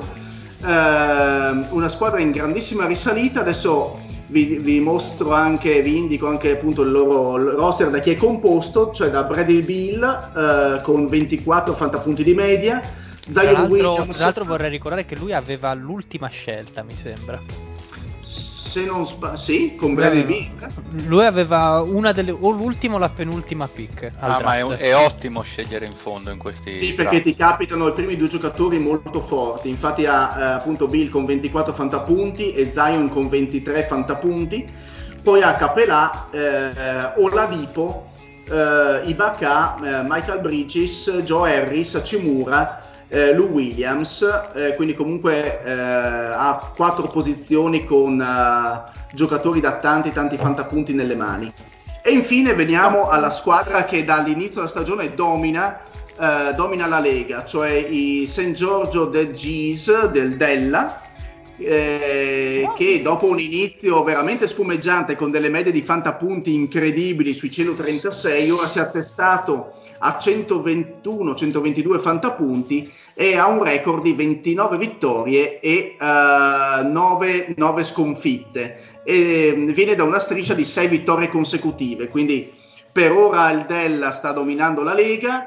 Se facciamo anche un, uh, un piccolo excursus sulle ultime, mettiamo 10 partite, vediamo che eh, la squadra del Manni, Boise eh, Milazzo Stronzi e Minnesota Mongoloids arrivano da 9 vittorie. Posso dissociarmi da tutti i nomi di queste squadre? vengono da 9 vittorie e una sola sconfitta con eh, punteggi che vanno dai 125 ai 130 fantapunti di media quindi eh, direi che eh, le squadre diciamo dalle 21 vittorie in su comunque si stanno veramente stanno lottando eh, con il coltello fra i denti per un posto al sole ai playoff. Quindi direi questa è la situazione attuale della Lega e siamo caldi caldissimi. A voi studio ragazzi. Bene, bene, bene, molto bene, grazie zio per questi tuoi insomma, aggiornamenti così puntuali. Il prossimo verrà fatto ovviamente al termine della stagione regolare all'inizio dei playoff. come- Tanto se sentite dei rumori di fondo non vi spaventate, è solo il dire che cerca di rientrare, ma purtroppo la connessione stasera è, è un po' agrimoniosa di- di casa di Leonardo. Sì, adesso, Ah, sì, adesso Leonardo. sentiamo. Porco. No, no, no, No. eh, No, que- ah, Houston intendi? Houston, Houston, terzi, Houston, sì, abbiamo già terzi. parlato della squadra del Fede, quindi Sapevo che non dovevo scaricare i 3 DLC di The Witcher tutto io un colpo. eh, dile anche tu che cosa mi combini. Allora, chiedo a te che sei il sommo imperatore di questa trasmissione. Chiudiamo qui oppure vogliamo fare quella- quel piccolo off topic di cui parlavamo? O lo facciamo Ma facciamolo, facciamolo off topic, dai. Sì, dai, ormai che siamo carichi, dai. Allora, Giustamente, perché se no Allora. non raggiungiamo la puntata di due hai ore. preso no? le redini- hai preso le sì, redini, sì, no, quindi, perché dai. qua que- io e il Dile siamo una cosa sola ormai, Bravo, sintonia, e non Eh, potremmo no. permettere che la barca affondi così. e Oddio, se quindi- vi unite voi due la barca affonda, sì. Eh, tanto sei molto scortese, non si fa del body shaming così gratuito. Comunque, Dicevamo. Siamo abbiamo solo le ossa grosse. quel po' di scelta, ragazzi. allora, lasciamo perdere questi argomenti veramente, veramente tristi e Sei solo triste perché sei bianco, schifosamente bianco. Assolutamente sì, e quindi oggi pomeriggio dovete sapere che è nata una eh, diciamo così stimolante discussione sul gruppo Telegram in ambito cinematografico e- o comunque televisivo, nell'ordine di film e serie tv preferite. Il Pat in prima linea ovviamente quando c'è da difendere il bel cinema e i grandi capolavori. E quindi, su proposta di quel eh, pozzo di idee che è sempre lo zio, abbiamo deciso così, assolutamente a random, totalmente a caso, di proporvi per ogni Omis, quanti facciamo? Tre, va bene, sì. Ehm, tre film o serie tv senza nessun criterio, cioè assolutamente non devono neanche essere per forza essere neanche i preferiti Devono essere belli assolutamente. devono essere assoluti. Fate quel cazzo che volete. Adesso ognuno di noi suggerirà agli ascoltatori o parlerà brevemente di qualcosa. Vediamo, zio, tu che hai lanciato il, il sasso, vuoi incominciare? Dai, inizio anche perché io, io- io devo pensare che non ho assolutamente idea, che non me lo sono Se no io sono pronto, eh, Ah no, allora dai, sono pronto anch'io. Allora suggerisco innanzitutto tre film, ovviamente discretamente famosi, quindi i nostri ascoltatori che sono tendenzialmente dei nerd sono sicuro che avranno già visto. Però eh, sono tra i miei film preferiti, quindi escludo Giorni di Tuono e Top Gun che sono in assoluto i miei film preferiti e eh, passo diciamo con la seconda linea e quindi vado con eh, un film storico sulla guerra del Vietnam come Platoon Vabbè. eh, immagino insomma che tutti voi conosciate, quindi non sto adesso a descrivervelo. E poi ha due film eh, di cui uno- a cui uno sono particolarmente affezionato, non, non chiedetemi come mai, però eh, l'ho visto almeno una ventina di volte, che è eh, Ogni cosa illuminata, eh, che è un film tratto, tratto da, da un romanzo. eh, ha come attore principale ehm, eh, Elijah Wood e soprattutto Ebreo? quello sì, ebreo. Eh, è ambientato in un mo- nel mondo de- ucraino eh, post eh, moderno, ma con Ma te lo eh, stai inventando la ma assoluta- non è assolutamente, così. no. Ah, è, ok. ambientato in, è ambientato in Ucraina, eh, il buon Elijah Wood va a ricercare le origini della sua famiglia in questi sterminati campi di girasoli che sono appunto eh, il leitmotiv di questo, di questo viaggio. Eh, di questo viaggio incredibile che lo porterà appunto alla scoperta delle sue, ori- delle sue origini e soprattutto di- del- dell'origine di suo no- del, mm, del passato di suo nonno e di, quella, e di sua nonna. Eh, ve lo consiglio perché coglioni. No, no, ve lo consiglio perché in realtà l'attore che, anzi il personaggio che affiancherà Elijah Wood in questo viaggio è un ragazzo ucraino che fa letteralmente scompisciare dal ridere, quindi ve lo, ve lo consiglio perché eh, framezza momenti di eh, profondità e di, di sofferenza con delle battute sarcastiche veramente di grandissimo, di grandissimo spessore. E l'ultimo film che volevo proporvi dei tre è eh, Miss Little Sunshine, Ah. eh, un film del 2006 eh, low budget, se non sbaglio eh, 6-7 milioni di budget per, eh, per questo film che poi ne ha incassati più di 100 se non sbaglio in tutto il mondo. Patrick, Eh, quanti film fai tu con 6-7 milioni? Boh. Vai, lo Vai, chiederei più a una nostra visiana. Forse ci giro il trailer. E anche questo eh, per certi versi si assomiglia a ogni cosa illuminata perché anche questo ha dei momenti eh, veramente esilaranti, eh, sempre però con un'attenzione eh, molto profonda a quelle che sono le, eh, le caratterizzazioni dei personaggi, alle loro sofferenze e instabilità interiori, quindi ve, ve lo consiglio. Tra le serie tv invece, piccola No, step- basta, basta, ba- quante ne quelle- dici? Oh. buono, a quello che mi sto guardando, che secondo me come caratterizzazione di personaggi è fantastica, che è eh, Orange is the New Black. Per le Eh, lesbiche, ma dai. Sì, ma guarda- guardatevelo perché i personaggi descritti e come sono descritti sono fatti veramente, veramente bene. Zio, bastava dire titoli comunque. eh. Sì, sì, vabbè, dai. Eh, ho Ha fatto un piccola- piccolo approfondimento. No, io lo apprezzo, Bene. invece è stato molto completo. Allora vado io sull'onda dello zio, ho scelto una scelta diversa, vi consiglierò due serie tv ehm, e un film. Allora, incominciamo con le serie tv. eh, vado con quello che secondo me è il, proprio il capostipite di tutta, eh, diciamo così, le serie tv di fantascienza, quello che tutti dovrebbero guardare perché secondo me a livello proprio eh, di trama, di personaggi e tutto quanto è eh, una delle cose più incredibili mai realizzate che è Battlestar Galactica. Ah, fantastico, fantastico, fantastico. Bellissima E secondo serie. me è una cosa di cui si parla sempre troppo poco, è un remake comunque di una serie degli anni 70, che quella sì era veramente una robaccia inguardabile con i mezzi dell'epoca, rifatta insomma intorno agli anni 2000 credo, ed è veramente un, un capolavoro, sono quattro stagioni che vi consiglio assolutamente. Altra serie di tutt'altro spessore, questa forse un po' più di nicchia, che eh, vi consiglio è, penso, la cosa più ignorante che sia mai stata partorita eh, da qualsiasi autore di serie TV. È una serie di un'ignoranza e di una violenza senza senso e senza motivo. Tra l'altro, anche la trama è letteralmente una cagata pazzesca. La serie si chiama Banshee. Non so se qualcuno l'ha mai vista. L'ho già sentita, No, ma non l'ho no. mai vista. sostanzialmente eh, in questa serie si fanno solamente due cose. Uno è scopare Tromba. tantissimo, Ok. ma scopare forte tantissimo ovunque senza motivo. Infatti è pieno di bellissime signorine e ci si pesta a sangue, ma a morte violentissima. Cioè un- sostanzialmente un Motivo?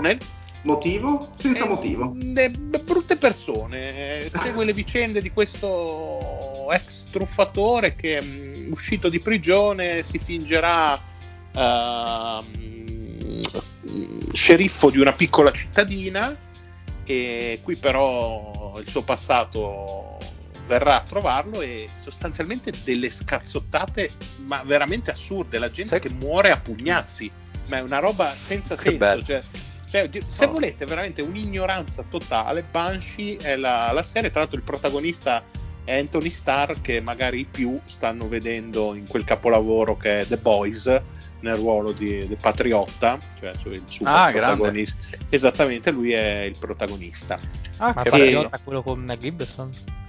No è il, pro- è il, eh, il personaggio Homelander, il Homelander. personaggio Eh no no no perché sta- stavo ho sentito il patriota così non, non No, no, stavo- è il personaggio di The Boys. Ok. E chiudo questa mia piccola rassegna con il film, eh, ovviamente ve lo aspettate tutti da me e non posso che, ehm, come dire, consigliare quella grande storia d'amore che ha toccato i cuori di tutti quanti. Million Dollar Eh, Baby. Per la regia di Anna Rita Campo, La Vai. città dell'amore,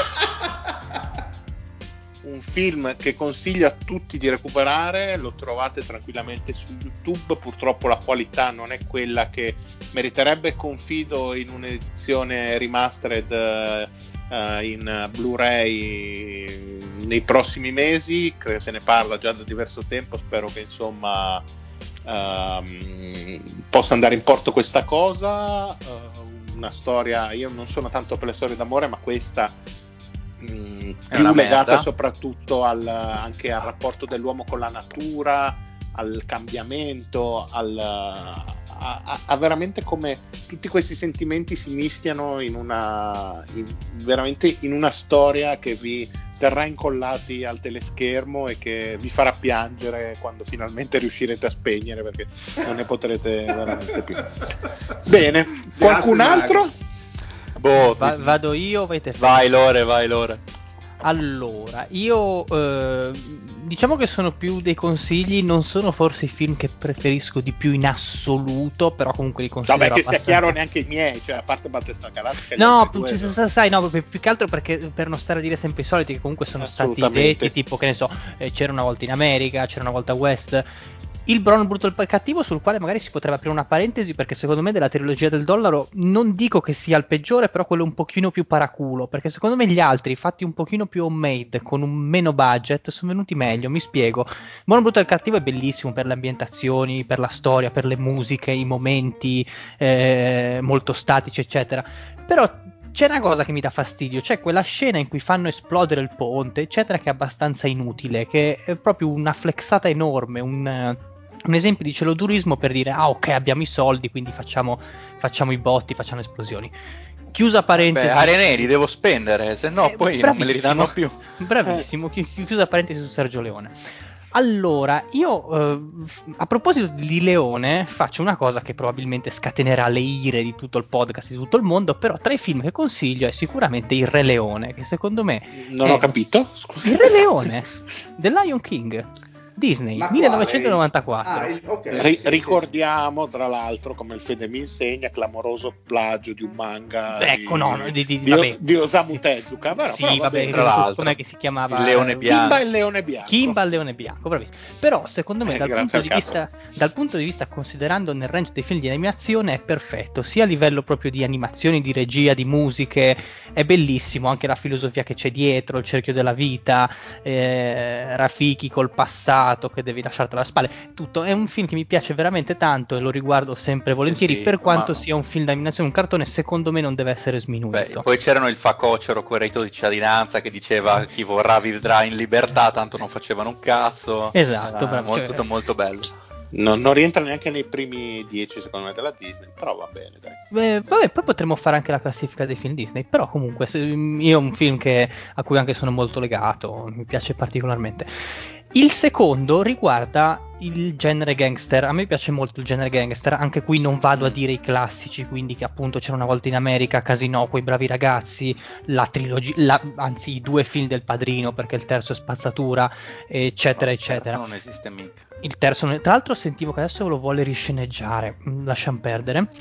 E vado a prendere uno dei film gangster forse ovviamente di secondo livello, però di cui non se ne parla abbastanza, secondo me che è American Gangster, che è il film del 2007 di Ridley Scott con Denzel Washington e Russell Crowe, che è molto interessante innanzitutto perché secondo me è recitato benissimo da, da tutti e due, fanno delle interpretazioni proprio precise di quelli che sono i loro- i loro personaggi ed è questa continua contrapposizione tra ehm, la parte più sordida rappresentata dal gangster che in realtà nel film traspare come se fosse la parte buona, non so come definirlo, cioè ehm, Frank Lucas, che è il protagonista, Denzel Washington, viene molto spesso presentato in salotti molto eleganti, con vestiti eh, di un certo livello, eh, in situazioni anche abbastanza mm, di rappresentanza, contrapposto al detective che è Russell Crowe, che viene continuamente rappresentato con problemi di alcolismo, eh, continui problemi sul lavoro, con la famiglia, eccetera. Si crea questo dualismo molto molto interessante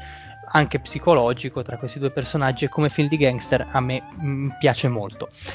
Sul terzo consiglio che do, visto che mi sembra che non sia proprio stato citato nella lista di cui abbiamo parlato anche sul gruppo, di cui avete parlato anche sul gruppo Telegram, secondo me non si può non mettere almeno un film di Hitchcock, quindi una vostra scelta tra Vertigo con Kim Novak che è fuori dalla grazia di Dio, un qualcosa di perfetto.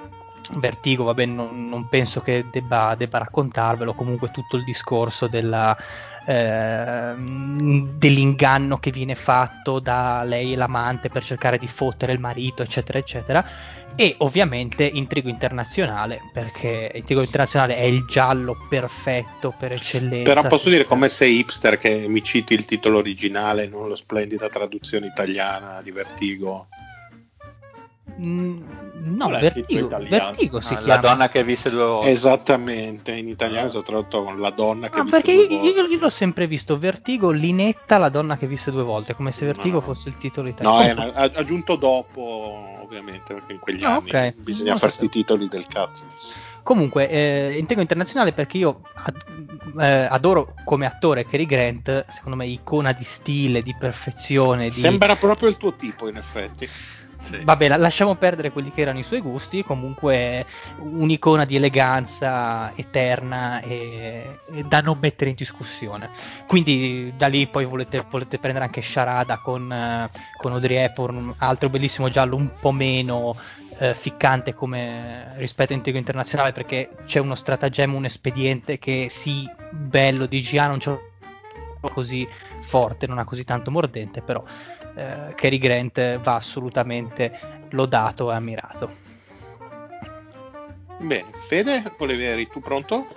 Oh sì, pronto, io dico cose a cazzo, non ho preparato assolutamente, nulla, anzi. Assolutamente. Anzi, andiamo un po' più, a parte l'unica cosa seria che mi sento dire che abbiamo giustamente citato tantissime cose estere e siamo molto esterofili, io per primo, però no- io non posso non citare la trilogia, anche se anche qui il terzo film non esiste, di Amici miei, che secondo me è una delle cose Mamma più mia. belle mai uscite Mamma dalle mia. sale cinematografiche italiane, soprattutto il primo cinema, il primo Amici miei è un affresco sul- sulla vita italiana di quegli anni, di una malinconia ironica Sì.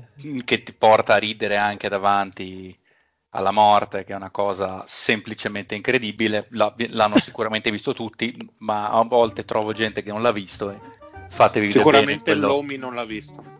È vero. Sic- Esatto. Sì, sì, ma Eh, ogni ma tanto... perché, perché- perché sei così critico, dai? Ma io ho conosciuto anche dei, tede- dei- dei toscani che non l'hanno visto. Io Dei dico, tedeschi? volevo dire toscani mi uscito tedeschi, che non l'hanno visto ed è una cosa, secondo me, tremenda.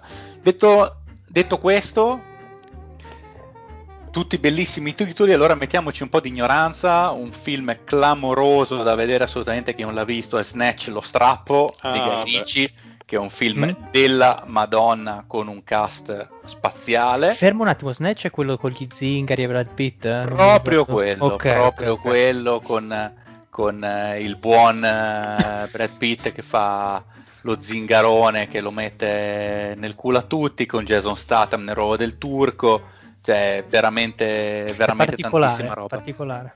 E visto che io sono un discreto cultore del Jason Statham, guardatevi 1 e 2 Crank e Crank High Voltage, film di ignoranza pazzesca, come diceva il Mario, ma un'ignoranza assurda, gente che, che succede praticamente che si sveglia il buon Jason Statham all'inizio del film e tipo qualcuno eh, nel 2 qualcuno gli ha rubato il cuore, gli hanno messo un cuore artificiale che lui deve caricare ogni qualche ora altrimenti, altrimenti ci lascia secco e tipo in mezzo alle sue ricerche, ovviamente al fulmicotone a velocità smodata, si ritrova senza energia e tipo si attacca alle batterie delle macchine oppure apposta prende la scossa dai pai della luce per caricare il cuore, una cosa che richiede un esercizio di sospensione dell'incredulità abbastanza, abbastanza di alto livello. Oppure... Vabbè, siamo a livelli film Asylum. Sì, sì, sì, oppure, oppure, nel primo film quando invece gli avevano piantato una siringa che avrebbe dovuto ammazzarlo quando il suo cuore raggiungeva livelli di battiti sotto, sotto tot si fa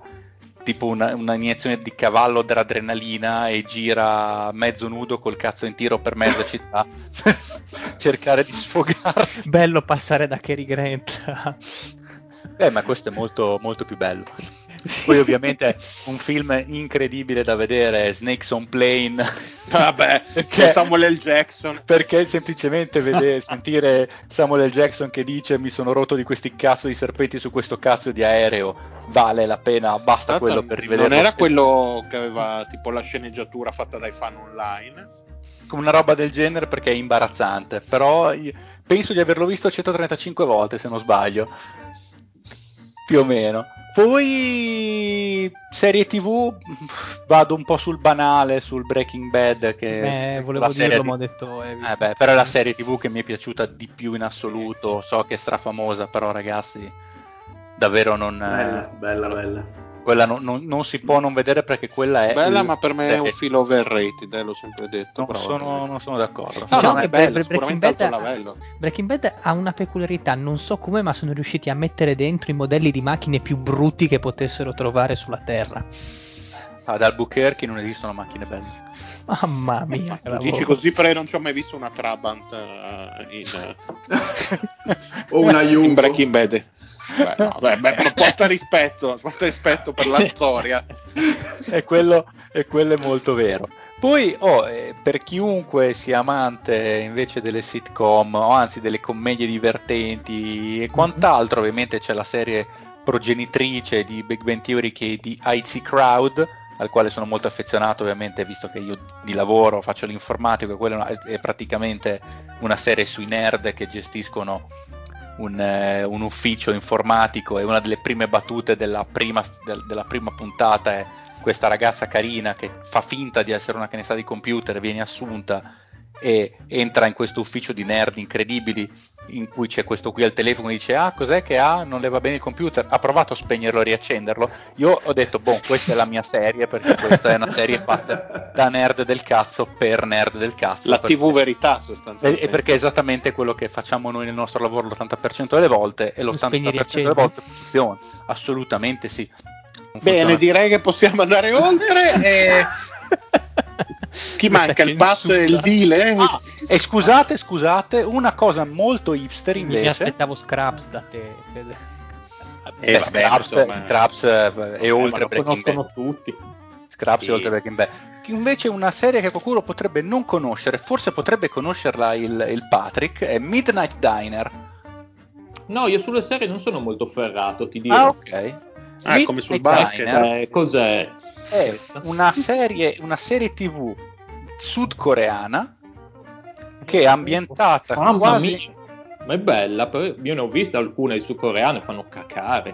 Ah, a, me, a, me, è piaciuto, ho visto le prime, due, le prime due serie, poi lo facevano anche in Giappone, ma non era altrettanto bello. È quasi completamente ambientato in un ristorante e ha dei tempi comunque dilatati. C'è questo qui che è il gestore del, del ristorante e praticamente non ha un menù, tu vai gli chiedi cosa gli vuoi, cosa vuoi da mangiare, lui te lo cucina e tutte le persone hanno i loro intrecci di storie, ogni puntata spesso si focalizzano su una persona, sui vari avventori che raccontano le proprie storie, i propri problemi, che poi vengono tendenzialmente risolti, non sto a dire come. È una serie dai tempi abbastanza lenti, ovviamente, con um, questi risvolti quasi spirituali tipici comunque eh, della Sud Corea, del Giappone, quello che vogliamo, ma è qualcosa di molto diverso dai tempi filmici che, a cui siamo abituati nelle serie occidentali e per relax, vederlo prima di andare a letto, oppure passare una serata in relax e abbassare un po' il battito cardiaco ogni tanto è una cosa molto carina. Fede, dillo, per polleggiarsi. Per polleggiarsi di brutto. Bravo Lorenzo. Molto Fede. molto molto carino. Pat, Ma, eh, tra le serie, io una bella che ho visto l'anno scorso, credo, è Lock and Key, è molto carina. E tra i film, ma visto che nel gruppo vedevo qualcuno citare Old Boy, si potrebbe citare The Handmaiden, che mi sembra sia stato tradotto come Mademoiselle in italiano, che è sempre di Park Chan-wook, ed è forse il suo film più bello, è molto ben fatto, del 2016, è un po' eh, sempre un po' complesso come storia, un po' perverso, ehm, è figo, è figo. C'è poi, vabbè, eh, citavano Parasite anche, quindi sul- sull'onda di Parasite l'anno prima o due anni prima, eh, film che è passato un po' più sotto banco, ma eh, ugualmente bello, se non forse anche più bello per certi versi, è Shoplifters, che in italiano Infatti- hanno fatto una traduzione orrenda come un affare di famiglia. Posso fermarti un attimo e chiederti se anche tu pensi che Parasite sia anche questo leggermente overrated? Bel film, ma non il capolavoro tanto decantato. Soprattutto è per gli occhi di un occidentale. No, a me è lo piaciuto, so. però non il capolavoro incredibile che è stato da più parti detto. Ah, forse sì, non, non ho seguito molto la critica. Secondo me è un, un bel film. Mm, poi- Onesto, certamente, cioè si lascia guardare, ma non questo capolavoro incredibile, perché qua è arrivato in Italia con questa percezione, è il film rivoluzionario, la storia incredibile, il film della vita, ma forse anche perché comunque Ah, è una cosa rivoluzionario, molto per- della secondo- cultura, cultura coreana e comunque asiatica, cose che magari soprattutto eh, le differenze culturali tra i vari ceti eh, per noi sono un po' più difficili da capire. Tu magari che hai vissuto in Asia l'hai potuto vedere con un occhio magari un po' più penso sia granché rivoluzionario. Ma infatti sono d'accordo. Quello che citavo, i film ad esempio di Park Chan-wook hanno un intreccio molto più complesso, molto più strutturato, tematiche eh, anche un po' perverse come è giusto che ci sia per il mondo asiatico, Corea, Giappone, insomma eh, questo è un film abbastanza, è un po' come Shoplifters alla fin fine, nel senso è un bel film, ma abbastanza, come dire, abbastanza, mh, ha una linea, una linea abbastanza piana, nel senso non, la- non è che sia una trama così complessa, più occidentale. è un po' più, un po' più apprezzabile per un occidentale, secondo me, sì, questo sì, sicuramente.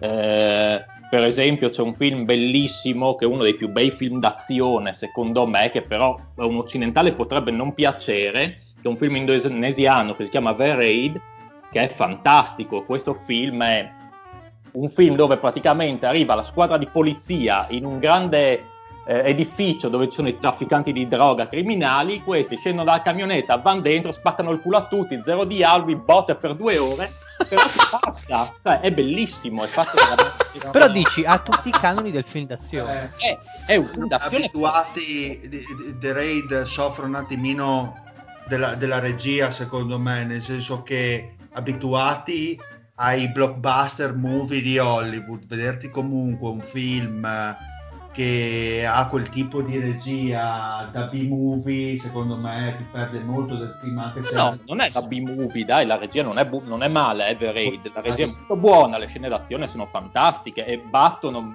i film, i film mainstream blockbuster eh, movie, hollywoodiani. dai, non è come un film di Hollywood è una regia Film- diversa Cioè, se mi Certo, metti- ma la scena di azione è fatta molto meglio di tanti film di Hollywood. Cioè, Oh, è un film d'azione che, Tutti i film d'azione Bene. orientali sono fatti meglio di qualsiasi tipo di... nel senso, di non è, non è il è esagerato e può rompere i coglioni, tanto per dire. No, ma per dirti, per dire, Esatto. per dire già dal punto di vista registico, quando loro entrano dentro il condominio e sono le prime scene di film, quindi non è un grandissimo spoiler, il tipo di regia che viene messa in campo non è certo Mission Impossible per dire, dove ci sono i toni esagerati, No, no, no, non c'è nessuna esagerazione. È un...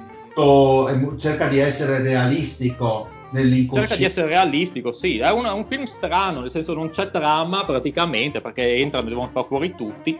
E è fatto, è girato in maniera non è esagerato come film d'azione, ma ben fatto.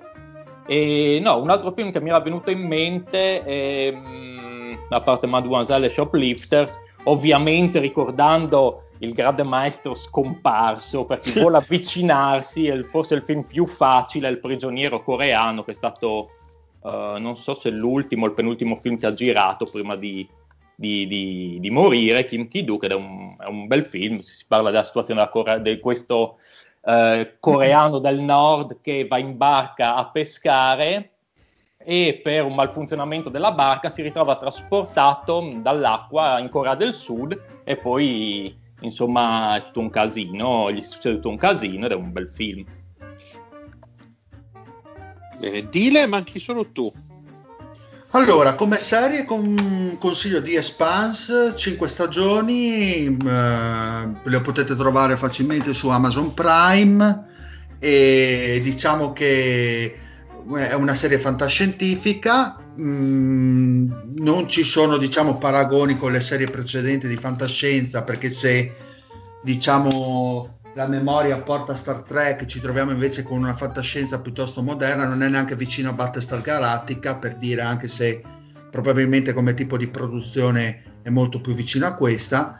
Ehm, L'incipit inizia praticamente con questa molecola aliena eh, di origini sconosciute che piano piano prenderà il sopravvento eh, su tutta la galassia, ma le cose ovviamente sono molto più complicate di come ve le, ve le sto spiegando adesso, anche perché è una serie che ehm, è da scoprire volta per volta. Ci sono intrighi politici tra diversi pianeti, sono, c'è molta azione, eh, la serie è scostante, diciamo, tra le diverse stagioni, soprattutto una, la quarta, la penultima, poi si riprende alla grande, riesce a tenervi incollati un po' come poteva fare un Game of Thrones per quanto concerne al fantasy. È vicino, diciamo, come intreccio piuttosto complicato, come trama orizzontale. Eh, come film eh, consiglio L'Immortale, che dovrebbe essere sulla piattaforma Netflix, eh, ispirato eh, da un manga. È il Beh, era tipico... grande manga l'immortale. Aspettate Eh, che se si parla di manga, cioè dobbiamo... Chiamare Volpesco un attimo. Eh, eh, scusate, non è che possiamo... Esatto. E il manga io non ho letto, quindi non posso fare un paragone con eh, diciamo l'opera cartacea. Il film invece è molto carino, parla sostanzialmente, è un film di samurai, quindi abbiamo il solito, il classico Ronin eh, di grandissima abilità che affianca una ragazzina nell'epopea per eh, raggiungere il suo, il suo diciamo, obiettivo che è quella della vendetta sulla morte dei genitori. È un film di Takashi Miike, quindi magari in tanti lo conoscono perché è un workaholic dal punto di vista registico e ha fatto veramente di tutto, dal film eh, di Yakuza sino alle opere appunto ispirate ai manga. È un regista che mi piace molto e è un bel film, per due ore vi tiene abbastanza incollati. Se vi piacciono i film di samurai, secondo me è un film da vedere, assolutamente godibile e interessante.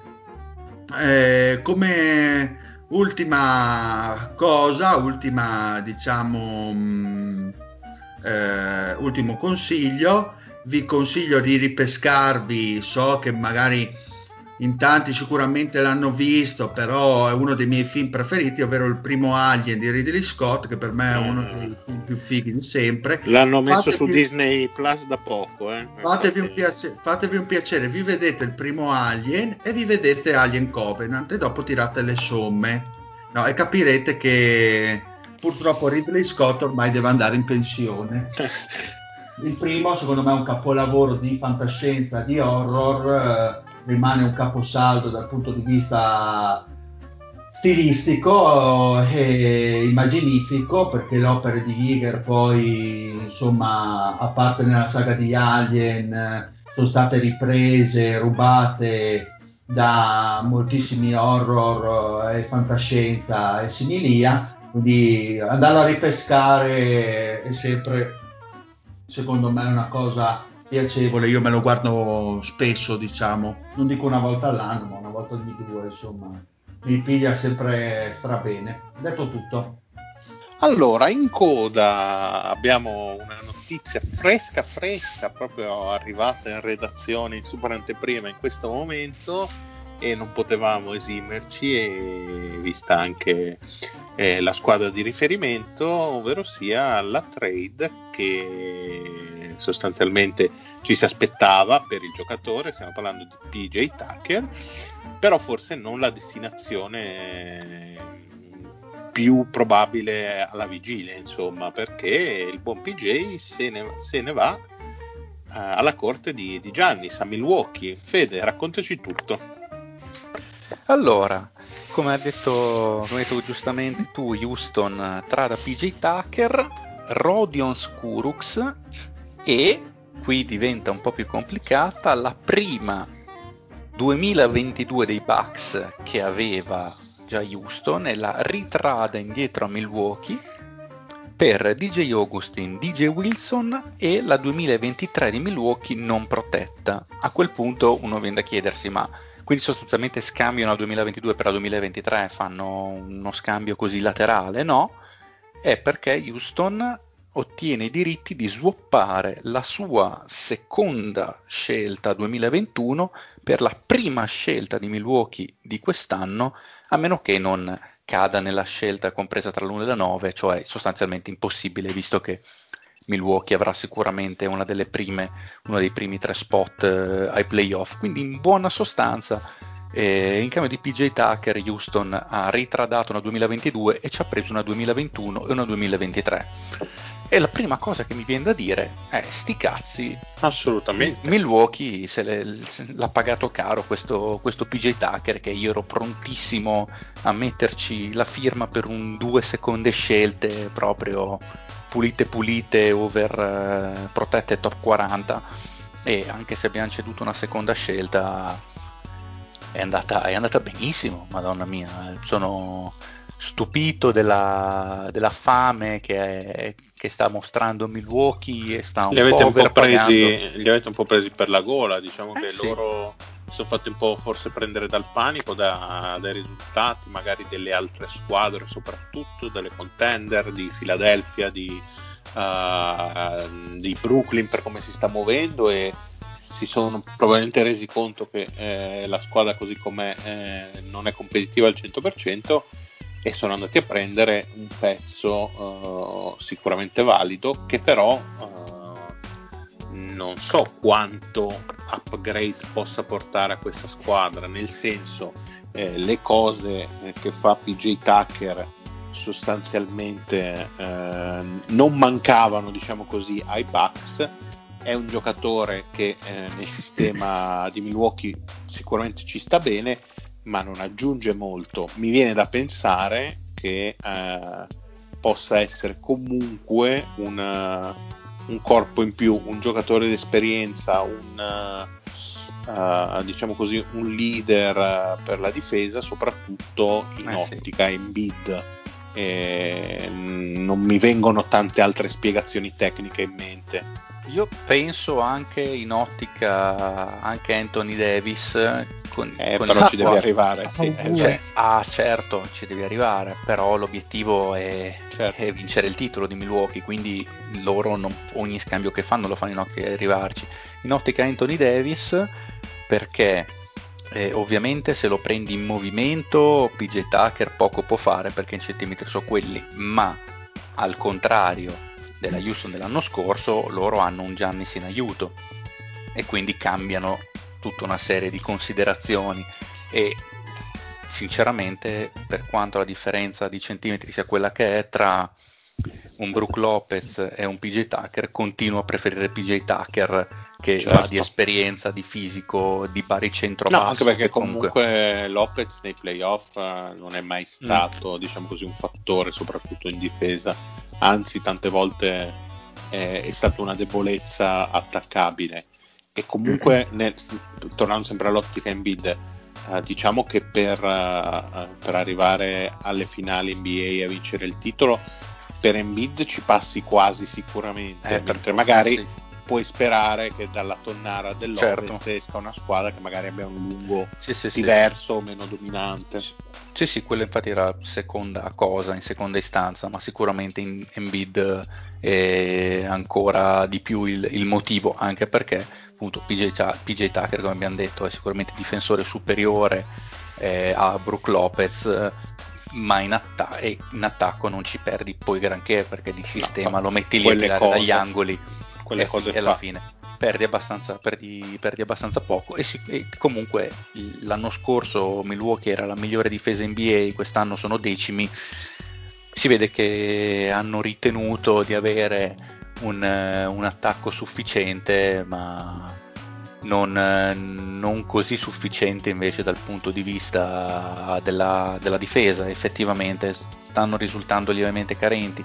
Sono molto curioso di vedere come li gestiranno in campo con eh, Giannis che comunque gioca tanto da 5, è chiaro che la differenza alla fine è, è quella lì, in attacco indubbiamente giocherà sugli angoli e poi difensivamente stiamo a vedere, cioè quindi il 5 nominale mi viene da dire che ha più senso che sia PJ Tucker che per quanto mobile per essere un 5 a questa età è sicuramente meno, nobi- meno mobile di Giannis, quello mi Dici- sembra diciamo che nei momenti finali delle partite sarà più probabile vedere lui di Lopez, per non dire quasi Mm-mm. certo. Comunque complimentoni a PJ che sono anni e anni che prende una quantità di botte che la gente non si può neanche immaginare. Ma eh, invece nota a margine, giusto così, eh, Kurox lo tagliano domani, marcisce in panchina. Ma chi se ne frega di culo? Boh. Ah, Fede che magari l'ha visto. Bah, guarda, secondo me lo mettono a Chernobyl sotto il sarcofago. cioè- Immaginavo, eh, esatto, proprio Tra l'altro pensavo. io, io l'avevo lasciato a Brooklyn. A, a Brooklyn, sì, è, fi- è finito lì con la trade Mhm. di Arden. Di Arden, penso. Sì, sì, sì, quella tredona di Arden incredibile che io contentissimo che ci avesse parlato il Rodion, ho detto grande. Che cazzo è? Ma Eh, Invece, Pat, cosa ne pensi tu da osservatore esterno? Perché il Fede lo vedo ancora euforico da aver guadagnato Io, più di minchia. quanto si No, beh, aspettasse. buono Giustamente. scambio. Anche perché PJ Tucker è un morto, nel senso...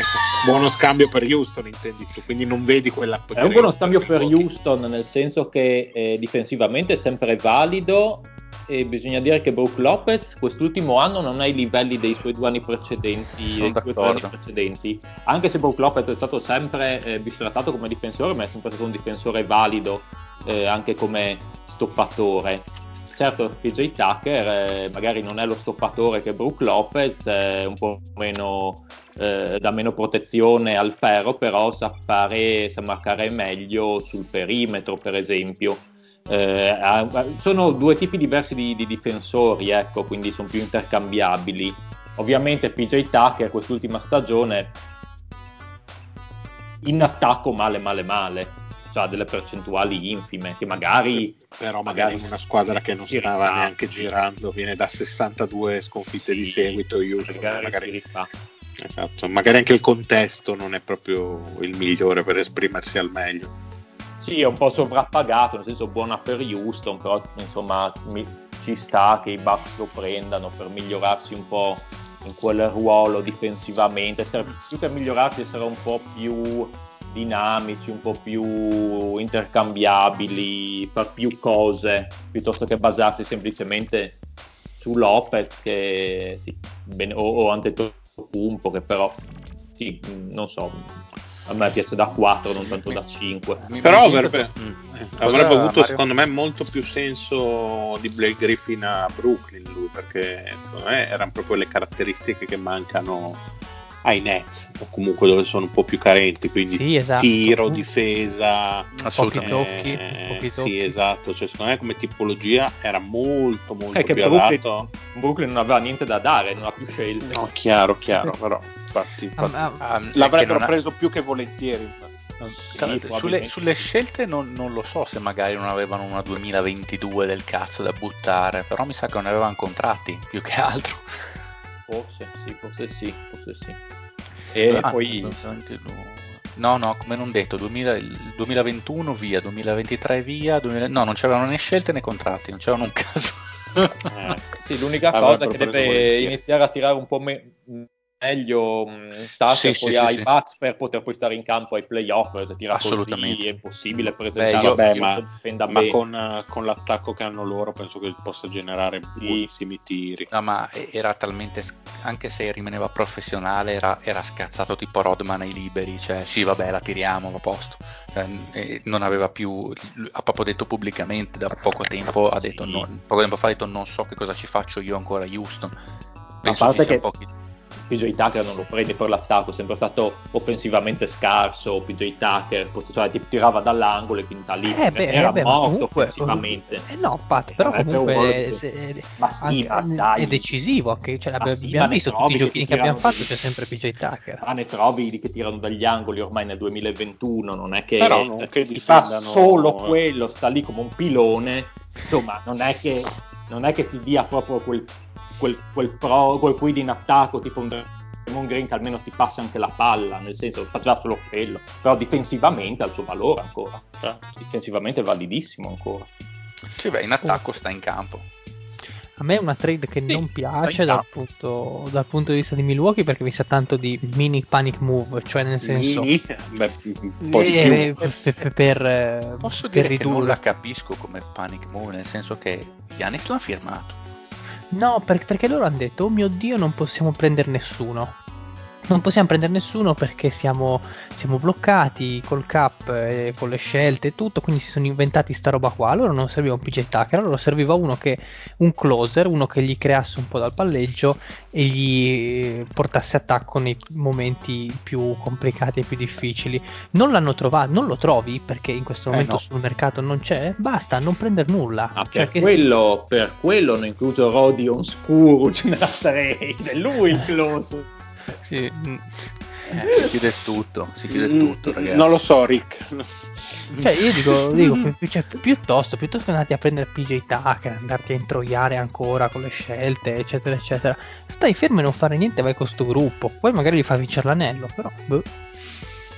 Cioè, per questo dico mini, eh, perché ovviamente non, non è che si sono sputtanati la vita, eccetera. Però Ce l'erano già comunque. sputtanata Vabbè, prima, bisogna- cioè non è che avevano Bisogna dire che non è libertà. che l'hanno pagato tantissimo, nel senso, il, eh, cosa Però è il, è- è il concetto, Pat. Sei andato ad aggiungere boh, una roba così tanto per, per dire faccio la mossa per provare ad aggiungere qualcosa, quando in realtà sotto questo punto di vista questo profilo non serviva. Sì, magari hai ragione, però ti dico, sono d'accordo, secondo me non è che... Però ti, l'hanno pagato cosa? Una loro prima per una seconda di Houston, quindi praticamente una, si parla di quante posizioni? Di sette posizioni che scelgono più in Forse anche basso. meno. sì. No, non, è, non è una gran perdita, ecco. Sì, vabbè, adesso stiamo... No, Certo. però diciamo che me- non era la squadra che ci aspettavamo, ecco, che muovesse in questa direzione. È E- tutto dettato anche dal calo un po' difensivo di Lopez in questa stagione, quindi dovevano trovare un'alternativa.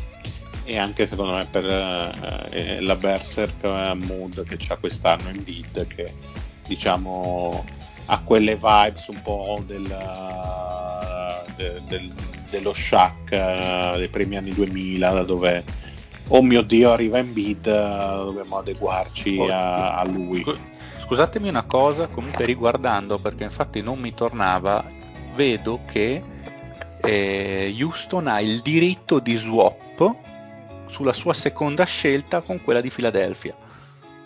Mm. Philadelphia, ma Ah sì. Ma non di Milwaukee? No, eh, eh, però se, se swappano con, eh, con, fila praticamente la, la scelta di, di, fila diventa quella di, di Houston praticamente okay. quindi dipende di, cioè, poi è un diritto di swap cioè alla fine Houston a qualcuno la deve dare sta scelta eh? però mi farebbe ridere che sarebbe veramente da, da stronzi di Houston che swappa con Philadelphia apposta per dare una seconda di merda a Milwaukee